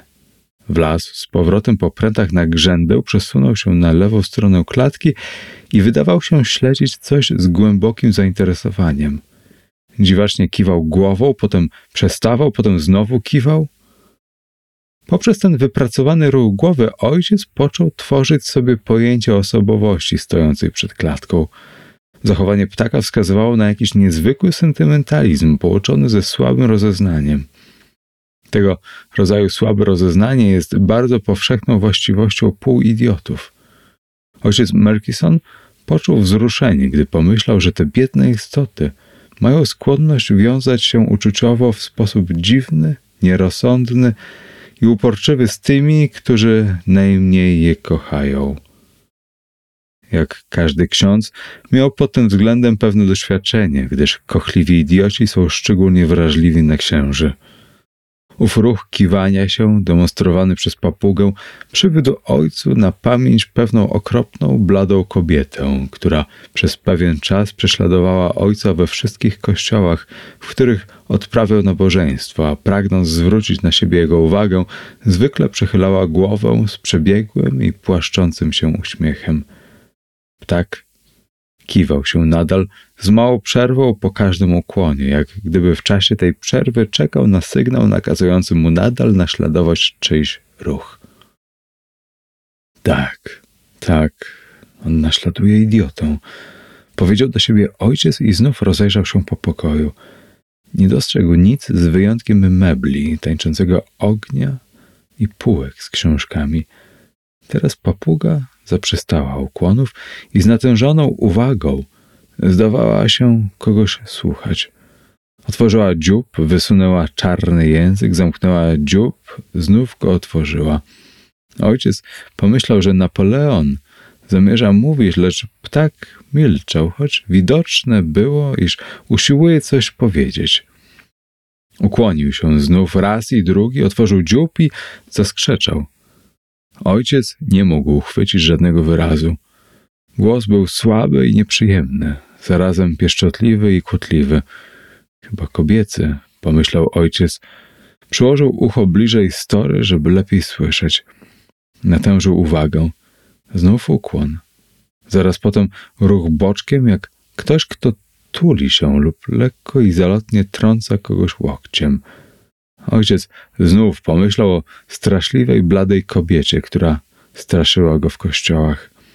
Nieraz przechodził tuż koło niej. Czekała na niego po wieczornym nabożeństwie. Pewnego razu zwiesiła głowę z uśmiechem, wysunęła język i w ciemności przysunęła się do niego bokiem. Przypomniał sobie, że otrząsnął się wtedy ze strętem. Nic nie pomogło, gdy perswadował sobie, że to przecież tylko nieszczęśliwy, zbłąkany umysł. Wstręt pozostał. Papuga przestała się mizrzyć przez chwilę znów nasłuchiwała, znów otworzyła dziób i powiedziała coś głosem przypominającym gruchanie gołębi. Głosem rozkochanym, pełnym łagodnej namowy, a jednak twardym, niemal groźnym w intonacji. Wstrętny głos, pomyślał ojciec. Lecz i tym razem, choć słyszał wyraźniej niż przedtem, nie mógł zdecydować, czy był to głos mężczyzny, kobiety czy dziecka. Zdawało się, że był ludzki, lecz dziwnie bezpłciowy. Aby dokładnie słyszeć, wycofał się w ciemności poza storę, przestał patrzeć, a tylko nasłuchiwał, starając się zapomnieć, że słucha ptaka, wyobrazić sobie przemawiającą ludzką istotę. Po dwóch, trzech minutach milczenia głos znów dał się słyszeć. Powtarzał jakby szereg razy serią pieszczotliwych wykrzykników. Było to niewymownie wstrętne, wręcz obraźliwe. Chorobliwość głosu, nierówna intonacja, dziwna niedelikatność, a nawet rozwiązłe wyrefinowanie przejęły ojca dreszczem. Jednak nie zdołał wyodrębnić ani jednego słowa, ani stwierdzić do osobnika jakiej płci czy wieku głosów należy. Gdy tak rozmyślał w ciemnościach, jednego tylko był pewien. Dźwięk taki, Pochodził od istoty, której nie zniósłby, wstrętnej chyba dla każdego. Nagle głos załamał się na chrapliwym, gwałtownym westchnieniu. Zapadło milczenie. Przerwał je profesor gwałtownym ruchem, odsuwając torę, za którą znajdował się ojciec. Niech ojciec teraz wyjdzie i popatrzy. Mrużąc oczy, w pełnym świetle ojciec spojrzał na klatkę. Napoleon stał bez ruchu na jednej nodze, z głową pod skrzydłem. Zdawał się spać. Profesor był blady. Wargi miał ściągnięte wyrazem najwyższego niesmaku. Uf, powiedział. Podszedł do okna w drugim pokoju, odsunął zasłonę i podniósł szybę. W szarym mroku widniały nagie drzewa. Gildo wychylił się z okna i przez chwilę łapczywie chwytał w płuco powietrze. Potem odwrócił się do ojca. Ochyta, co? O, tak, w najwyższym stopniu. Słyszał ojciec kiedykolwiek o czymś podobnym? Chyba nie. Ani ja. To mnie doprowadza do mdłości. Dosłownie do fizycznych mdłości. Zamknął okno i z pewnym skrępowaniem począł chodzić po pokoju. Jak ojciec to wszystko tłumaczy. Rzucił przez ramię. O czym pan konkretnie myśli? No, czy to głos mężczyzny, kobiety czy dziecka? Nie mogą tego powiedzieć, nie mogą się zdecydować. Ani ja. Czy pan często go słyszał? Tak, od chwili, gdy powróciłem z Westgate i nie zdołałem rozróżnić ani jednego słowa. Co za głos? Splunął w ogień. Przepraszam, powiedział, rzucając się na krzesło. Ściska mnie w żołądku dosłownie. I mnie, przyznał ojciec. Najgorzej, ciągnął nerwowym głosem profesor, że to nie ma żadnego mózgu, żadnego, tylko chytrość kretyna. Ojciec poruszył się, słysząc to dokładnie określenie swego własnego odczucia. Czemu ojciec tak się poruszył? Rzucił Gildo podejrzliwie i tak szybko, że wskazywało to na niezwykły stan jego nerwów. Bo zupełnie takie samo odniosłem wrażenie. Jakie? Że słuchałem głosu jakiegoś idioty. Właśnie, i to jest najgorsze dla człowieka mojego pokroju. Gdybym miał walczyć z mózgiem, próbowałbym walki, ale tak. Znowu wstał gwałtownie, pogrzebał w kominku, potem stanął tyłem do niego z rękami w kieszeniach. Oto głos istoty, która wtargnęła do mego domu. Przyjemne, co? W jego oczach i głosie przebijał niekłamany lęk. Muszę to wyrzucić, zawołał. Muszę się pozbyć, ale jak? Drżącą ręką targał swą krótką czarną brodą. Jak? Bo nie wiem, co to jest i gdzie to jest. Czy pan czuje, że jest tu nadal? Niewątpliwie, ale nie mógłbym ojcu powiedzieć, w której części pokoju. Spojrzał wokoło, szybko przyglądając się każdej rzeczy. Więc uważa pan, że jest pan nawiedzany? powiedział ojciec Merkison. Był także wzruszony i zaniepokojony, chociaż nie miał poczucia czyjejkolwiek obecności blisko nich w tym pokoju. Jak ojcu wiadomo, nigdy nie wierzyłem w nonsensy tego rodzaju. Po prostu konstatuję fakt, którego nie mogą zrozumieć, a który zaczyna być dla mnie bardzo bolesny. Tylko podczas gdy w większości opowiadanych mi wypadków tak zwane strachy miały nastawienie wrogie, ja mam świadomość, że jestem podziwiany, kochany, pożądany. To jest po prostu straszne, ojcze, to po prostu straszne. W tym momencie ojciec Merkison przypomniał sobie przebieg pierwszego wieczoru, jaki spędził profesora, gdy ten mówił o niesmaku odczuwanym na samą myśl, że ktoś mógłby go obdarzać ciepłym uczuciem. W świetle tej rozmowy obecne wydarzenie wydawało się nadzwyczaj dziwne, jak kara za obrazę wyrządzoną ludzkości przez profesora. Lecz spoglądając na drgającą twarz przyjaciela, ojciec postanowił, że nie da się wciągnąć w sieci jego okropnych przypuszczeń. Hmm, przecież tu nic nie może być, powiedział to niemożliwe. W takim razie, kogo ten ptak naśladował? Niech ojciec powie. Kogoś, kto tu kiedyś był. A więc w ciągu ubiegłego tygodnia, bo do tej chwili ptak nigdy nie mówił podobnym głosem. Proszę pamiętać, że jeszcze przed wyjazdem do Westgate zauważyłem, że Napoleon uważnie obserwował i starał się naśladować to coś, przed czym uciekałem. A co było w tym domu od owej nocy, od owego wieczoru, kiedy poszedłem do parku. Ktoś o takim głosie musiał tu być podczas pańskiej nieobecności, powtórzył ojciec Merkison z ładnym uporem. Zaraz się o tym dowiemy. Gildon nacisnął dzwonek. Pitting wsunął się do pokoju prawie natychmiast. Pitting, powiedział profesor wysokim, ostrym głosem, czy w czasie mego pobytu nad morzem był tu ktoś tu, w tym pokoju? Na pewno nie, proszę pana, z wyjątkiem mnie i pokojowych. Dosłownie nikt, żadna żywa dusza, jesteś tego pewien? Najzupełniej pewien, proszę pana. W spokojnym głosie lokaja zadźwięczała nuta zdziwienia, prawie obrazy. Profesor wyciągnął rękę w kierunku klatki. A ptak był tutaj przez cały czas? Tak, proszę pana. Nikt go nie ruszał, nikt go nie przenosił gdzie indziej, choćby na chwilę? Blada twarz Pittinga nabrała wyrazistości. Zagryzł wargi, powiedział: Na pewno nie, proszę pana. Dziękuję wam, Pitting, to wystarczy. Lokaj skierował się ku wyjściu, przebierając postawę ostentacyjnie sztywną. Był już przy drzwiach, otworzył je, gdy profesor zawołał. Jeszcze chwilę, Pitting. Lokaj zatrzymał się. Gildo zacisnął wargi przesunął dłonią po brodzie.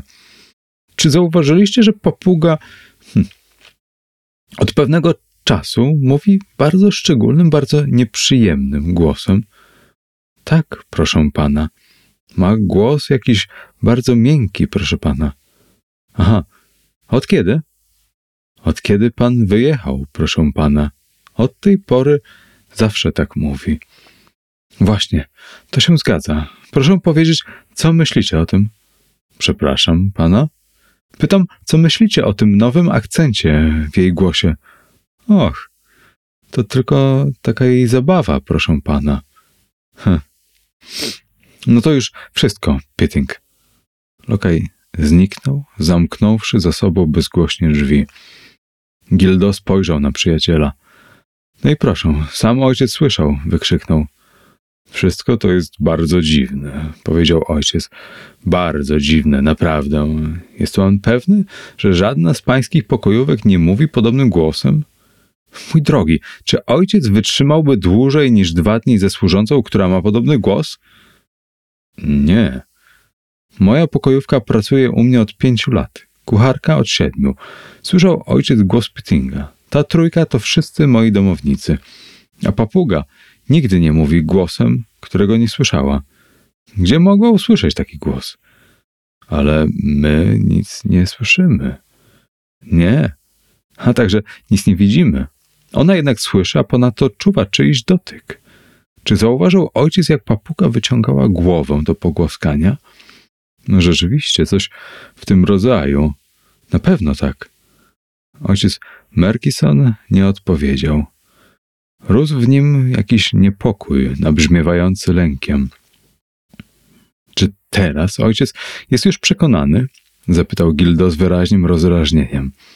Nie, Cała ta sprawa jest bardzo dziwna, przyznaję, ale dopóki nie będę słyszał, widział lub odczuwał tak jak pan czyjejś obecności, nie mogę uwierzyć.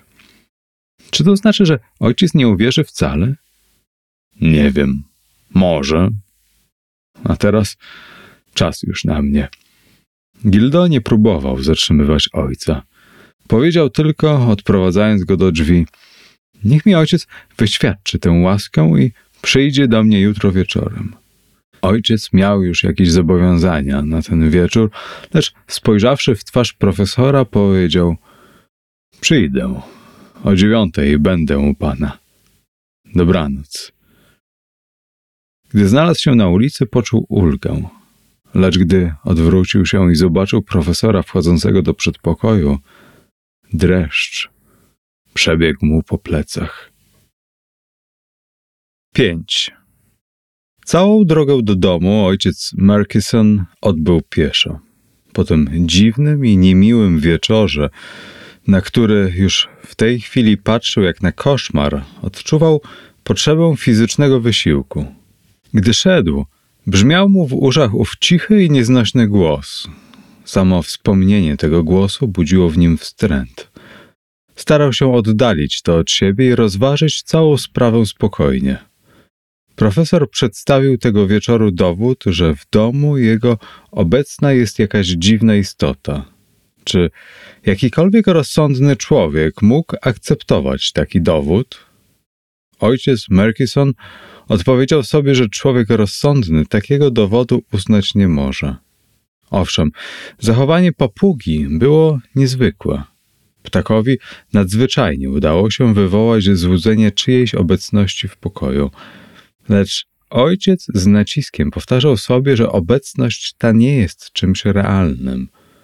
Ludzie głęboko religijni, ludzie, którzy wierzą bez zastrzeżeń w cuda zapisane w Biblii, którzy życie swe regulują według zleceń, jakie otrzymują ich zdaniem bezpośrednio od wielkiego władcy rządzącego światem, rzadko skłonni są uwierzyć w interwencję sił nadnaturalnych w nasze codzienne życie.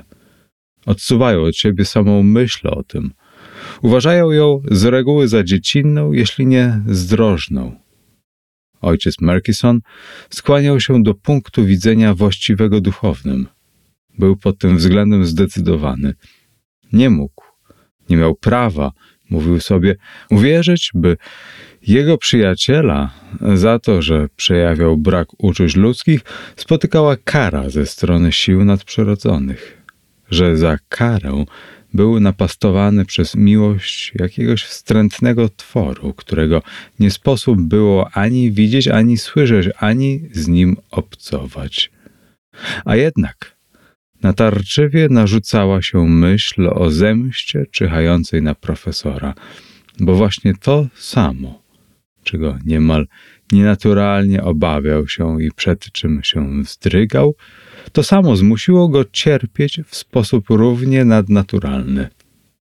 Tej nocy ojciec modlił się za przyjaciela, klęcząc przed malutkim, biednym ołtarzykiem w pozbawionym niemal mebli do celi podobnym pokoju.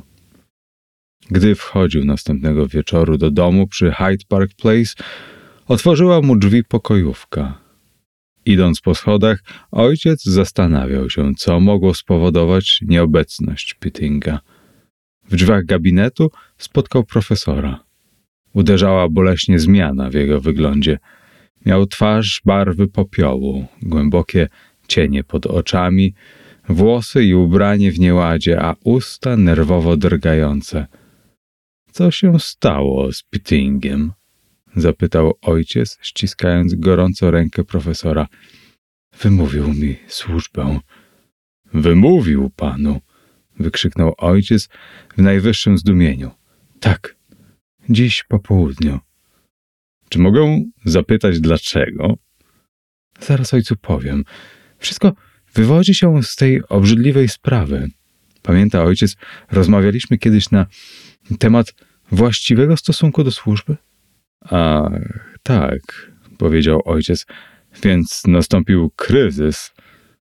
Owszem, profesor uśmiechnął się gorzko. Kryzys nastąpił. Serdecznie chciałem, by Pitting stał się bratem dla mnie. On odpowiedział. Odepchnął moją prośbę. Zrobiłem mu wymówkę. Zagroził mi odejściem. Wypłaciłem mu pensję i powiedziałem, że może odejść natychmiast. I odszedł. Dlaczego ojciec tak mi się przypatruje? Nie wiedziałem o tym, odpowiedział ojciec, szybko spuszczając oczy i patrząc w inną stronę. Ale co ja widzę? Czy Napoleon też odszedł? Sprzedałem go dziś w jednym ze sklepów. Dlaczego? Doprowadzał mnie do mdłości swoim obrzydliwym naśladowaniem, swoją rozmową z. No. Ojciec wie, czym ptak był zajęty ubiegłego wieczoru. Zresztą nie potrzeba mi już dowodu, że nie śnił. A ponieważ jestem absolutnie przekonany, że to, co kwestionowałem z początku, zdarzyło się na pewno, nic mi już nie zależy na przekonywaniu innych ludzi. Niech ojciec mi wybaczy, że to powiedziałem. Jestem teraz pewny, że chęć przekonania ojca wynikała jedynie z cienia moich wątpliwości. Teraz nie mam żadnych. Zniknęły. Niech mi pan wyjaśni, dlaczego. Owszem, wyjaśnię. Otóż wczoraj wieczorem poczułem to namacalnie. Co? Mówię, że ubiegłej nocy, gdy szedłem do siebie na górę, czułem, że coś mi towarzyszy i łasi się do mnie. Okropne! wykrzyknął mimowoli ojciec. Gildo uśmiechnął się złowieszczo. Nie przeczę, że to było okropne. Nie mogłem przeczyć, skoro doszło do tego, że czułem się zmuszony wezwać na pomoc Pittinga. Lecz niechże mi pan na koniec powie, co to było. Ostatecznie Czym się to panu wydało? To była chyba ludzka istota. Chyba, powtarzam. Przy zetknięciu odniosłem wrażenie raczej ludzkiej istoty niż czego innego, ale nic nie mogłem zobaczyć ani usłyszeć. Tylko trzykrotnie odczułem łagodne, lecz zdecydowane otarcie się o mnie. Jak byłem celem zwrócenia mojej uwagi czy okazania mi tkliwości. Zdarzyło się to po raz pierwszy, gdy wstąpiłem na schody. Muszę wyznać. Ojcze, że zacząłem biec, jakby mnie kto gonił. Tak, to jest żenująca prawda. Gdy wchodziłem do sypialni, istota ta szła za mną i przytuliła się do mnie ze wstrętną, obrzydliwą czułością. Wtedy przerwał. Oparł się o gzym z kominka i zwiesił głowę. Ojca wzruszył ten gest bezradności i niemalże rozpaczy. Przyjacielsko dotknął ręką jego ramienia. Cóż wtedy? Gildo podniósł głowę, był boleśnie zawstydzony. Wtedy, ojcze, wstyd mi powiedzieć, nagle załamałem się. I to w sposób zupełnie do mnie niepodobny. Starałem się uderzeniami rąk odepchnąć tę istotę od siebie, lecz ona przytulała się do mnie coraz silniej. Ten ucisk, to zwarcie stały się nie do zniesienia. Zawołałem Pitinka. Zdaje mi się, że wołałem na pomoc. Przyszedł oczywiście. Tak. Przyszedł tym swoim zwykłym, cichym krokiem, nie przejawiając emocji. Ten spokój, tak daleki od mego podniecenia, od uczucia wstrętu i okropności. Prawdopodobnie podrażnił mnie. Doprawdy, nie panowałem nad sobą, nie, nie byłem sobą. Nie, nie. Nie potrzebuję chyba wyjaśniać tego ojcu, dodał po chwili z wymuszoną ironią. A co pan mu powiedział? Powiedziałem mu, że powinien był się pośpieszyć. Przeprosił mnie. Jego chłodny głos doprowadził mnie do szału. Wybuchnąłem w głupi, godny pogardy sposób. Nazwałem go maszyną, drwiłem z niego. Potem, ponieważ wciąż czułem, że ta wstrętna istota przytula się do mnie coraz mocniej, zacząłem go błagać, żeby mi pomógł, żeby ze mną pozostał, żeby nie zostawiał mnie samego, to znaczy w towarzystwie mego dręczyciela. Czy się przestraszył, czy też rozgniewałem go swoim niesłusznym i gwałtownym zachowaniem, nie wiem. Dość, że odpowiedział mi, iż przyjął posadę lokaja i nie zamierza siedzieć przy ludziach całą noc w roli pielęgniarki. Podejrzewał mnie chyba, że za dużo wypiłem alkoholu. Niewątpliwie. Zdaje mi się, że go błagałem i zaklinałem jak tchórz. Dziś rano oświadczył mi, że opuszcza służbę. Wypłaciłem mu garzę za miesiąc, wystawiłem mu dobre świadectwo i zwolniłem go natychmiast. Ale noc, jak pan ją spędził? Przesiedziałem, nie zmrużywszy oka. Gdzie? W sypialni? Tak. Drzwi zostawiłem otwarte, żeby ono mogło wyjść. I czuł pan, że pozostało z panem. Nie opuściło mnie ani na chwilę, ale nie dotknęło mnie więcej. Gdy się rozwidniło, wykąpałem się i położyłem na łóżko, ale nie zamykałem oczu. Po śniadaniu odbyłem tę rozmowę z Pittingiem. Potem przyszedłem tutaj. Nerwy miałem w fatalnym stanie, jednak zasiadłem przy biurku. Próbowałem myśleć, próbowałem pisać. Nagle cisza została przerwana w ohydny sposób. Jak? Zaszemrał ten przerażający głos, ten głos spragniony miłości kretyna. Och. Drżał cały, wreszcie opanował się z wysiłkiem i dodał. Nie mogłem tego znieść. Byłem już u kresu wytrzymałości, zerwałem się, kazałem zawołać dorożkę, chwyciłem klatkę i pojechałem do sklepu z ptakami. Sprzedałem Napoleona za śmieszną cenę. Zdaje mi się, ojcze, że byłem wtedy bliski obłędu, bo gdy wyszedłem ze sklepu i przystanąłem na chwilę na chodniku, pomiędzy klatkami królików, morskich świnek i malutkich piesków, roześmiałem się na głos. Czułem, że z ramion spadł mi ciężar, jak gdybym, sprzedając ten głos, pozbywał się jednocześnie i tego przeklętego stworzenia, które mnie dręczyło. Lecz gdy wróciłem do domu, znalazłem je na miejscu. Jest tutaj i teraz. Obawiam się, że pozostanie na zawsze. Przystępował przez chwilę z nogi na nogę, stojąc przed kominkiem. Co na miłość boską mam teraz zrobić? Zapytał. Wstydzę się za siebie, proszę ojca, bo zaczynam przypuszczać, że istnieją na tym świecie rzeczy, których pewni ludzie po prostu nie mogą znieść. I oto koniec sprawy. Urwał. Ojciec milczał w obliczu tego niezwykłego nieszczęścia. Nie wiedział, co powiedzieć.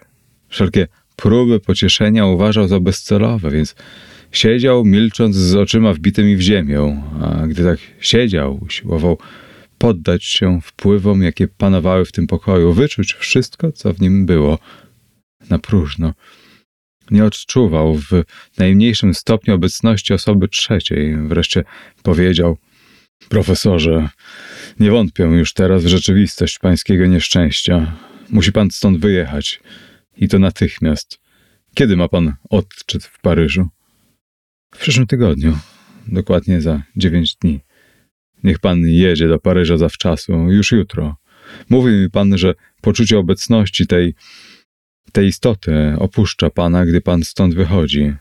Niech pan jutro rano wyjedzie, niech pan tam pozostanie aż do szczytu, potem zobaczymy. Nie trać nadziei, drogi przyjacielu, nie trać nadziei. Uścisnął mocno dłoń profesora. Niech pan odwiedza swoich paryskich przyjaciół, niech pan szuka rozrywki. Proszę też, niech pan pomyśli o innego rodzaju pomocy. Ostatnie słowa wypowiedział z powagą i prostotą, które wzruszyły profesora. Odzajemnił się ojcu uściskiem dłoni, który był niemal serdeczny. Wyjadą, powiedział. Pociągiem o godzinie dziesiątej. Prześpię się dziś w hotelu blisko dworca. Tak będzie wygodniej ze względu na pociąg. Idąc do domu, ojciec rozmyślał nad ostatnim zdaniem. Tak będzie wygodniej ze względu na pociąg. Przerażała go słabość profesora, która kazała mu szukać takiego tłumaczenia. W ciągu paru następnych dni ojciec nie otrzymał listu od profesora. Poczuł się tym uspokojony. Mówił sobie, że widać wszystko idzie dobrze. Minął dzień odczytu. Następnego ranka ojciec otworzył Times i skwapliwie przeglądał stronnicę, szukając wzmianki o wielkim zjeździe uczonych, do których Gildo przemawiał. Nagle ręce, w których trzymał gazetę, zesztywniały. Czytał. Z żalem donosimy, że profesor Fryderyk Gildo zachorował w czasie prelekcji, jaką wygłaszał w Paryżu na konferencji uczonych. Zauważono, że od początku był bardzo blady i zdenerwowany. Mimo to swobodnie mówił po francusku przez kilkanaście minut. Potem odnieśliśmy wrażenie, że poczuł się słabo. Zacinał się i rozglądał po sali, jak człowiek będący pod wpływem strachu lub głębokiej depresji. Przerwał wykład raz i drugi. Zdawało się, że nie zdoła mówić dalej, że nie może sobie przypomnieć, co chciał powiedzieć. Lecz opanował się z widocznym wysiłkiem i mówił dalej. W pewnej chwili znów przerwał, przebiegł po estradzie jak człowiek przez kogoś ścigany. Wyciągnął ręce, krzyknął głośno, chrapliwie i zemdlał. Na sali wybuchła nieopisana panika. Ludzie wstali z miejsc. Kobiety krzyczały.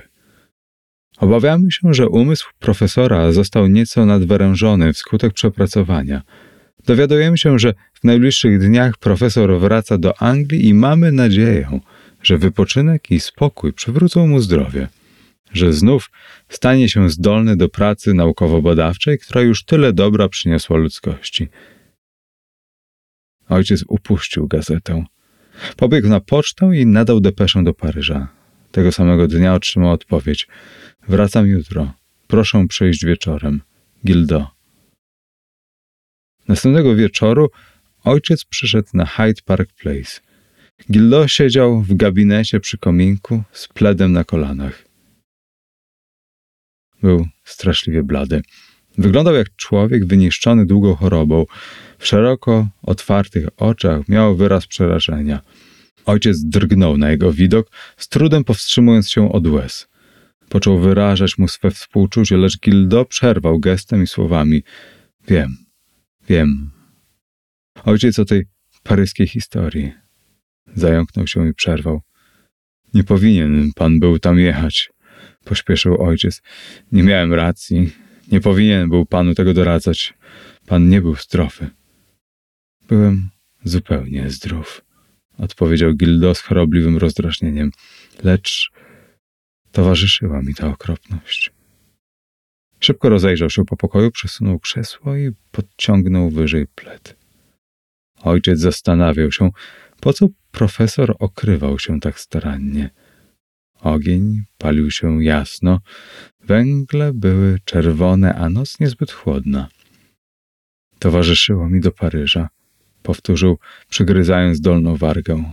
Znów przerwał, widoczny sposób usiłując zapanować nad sobą, lecz wysiłek był bezskuteczny. W tym człowieku nie było już oporu. Obrócił się w fotelu i nagle wybuchnął tonem bezradnego biadania. Ojcze, ta istota, ten stwór. Och, obojętne, co to jest, nie opuszcza mnie ani na chwilę. Nie zostaje tu beze mnie, bo ona mnie kocha. Idiotycznie uparcie. Pojechała ze mną do Paryża, była przy mnie bez przerwy, prześladowała mnie w czasie odczytu, przytulała się do mnie, pieściła mnie podczas gdy ja przemawiałem i powróciła tu wraz ze mną. Jest tutaj, teraz, teraz. Wydał głośny, ostry krzyk. Choć siedzę tu z panem, przysiadła się do mnie, dotyka moich rąk.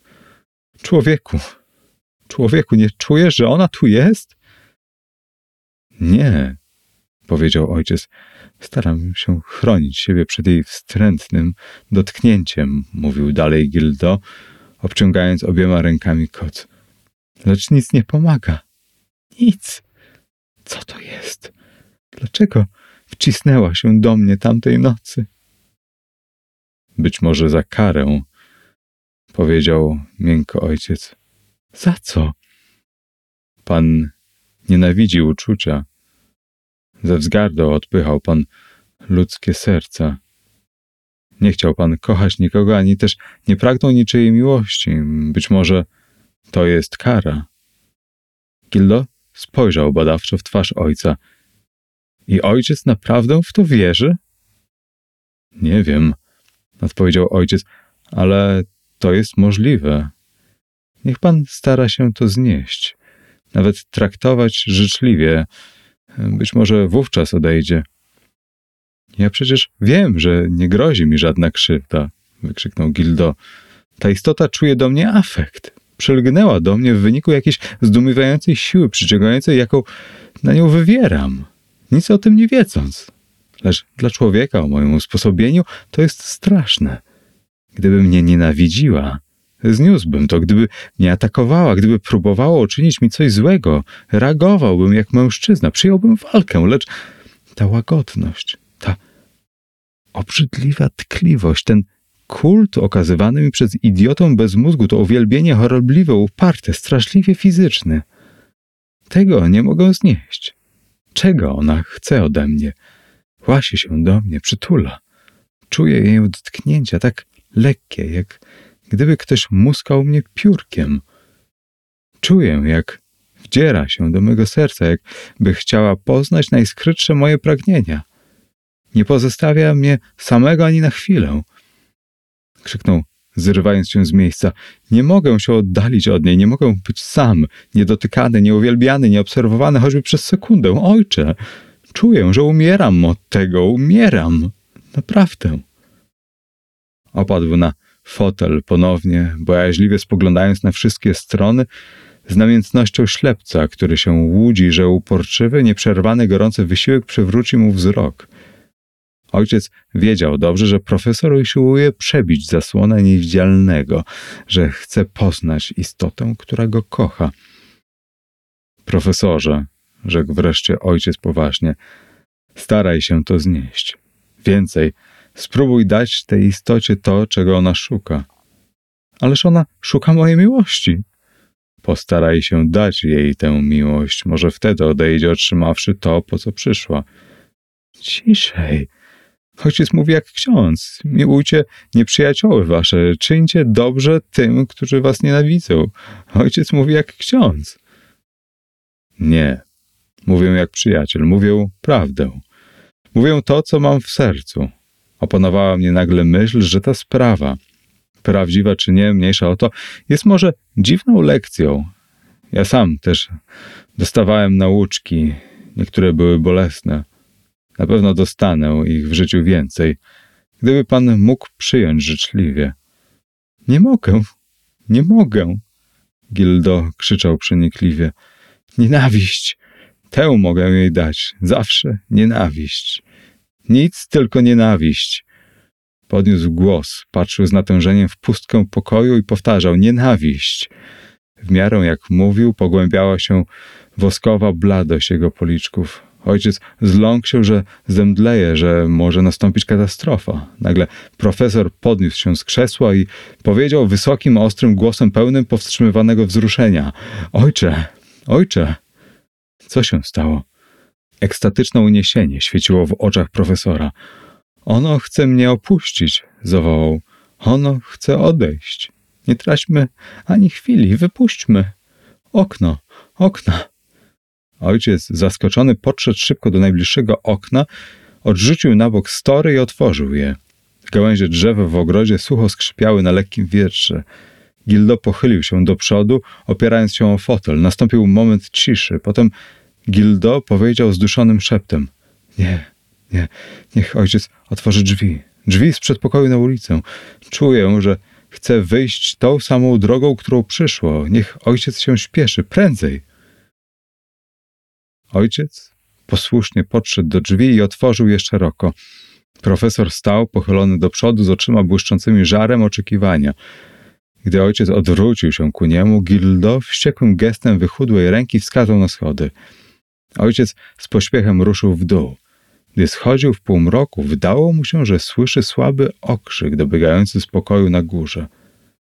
Lecz mimo to nie zatrzymał się. Otworzył na oścież drzwi na ulicę, a potem oparł się plecami o ścianę. Postał chwilę przy drzwiach otwartych, żeby zadowolić profesora. Już miał zamykać drzwi, już chwycił ręką za klamkę, gdy jakaś nieodparta siła zmusiła go, by spojrzał w kierunku parku. Młody księżyc rozświetlał noc.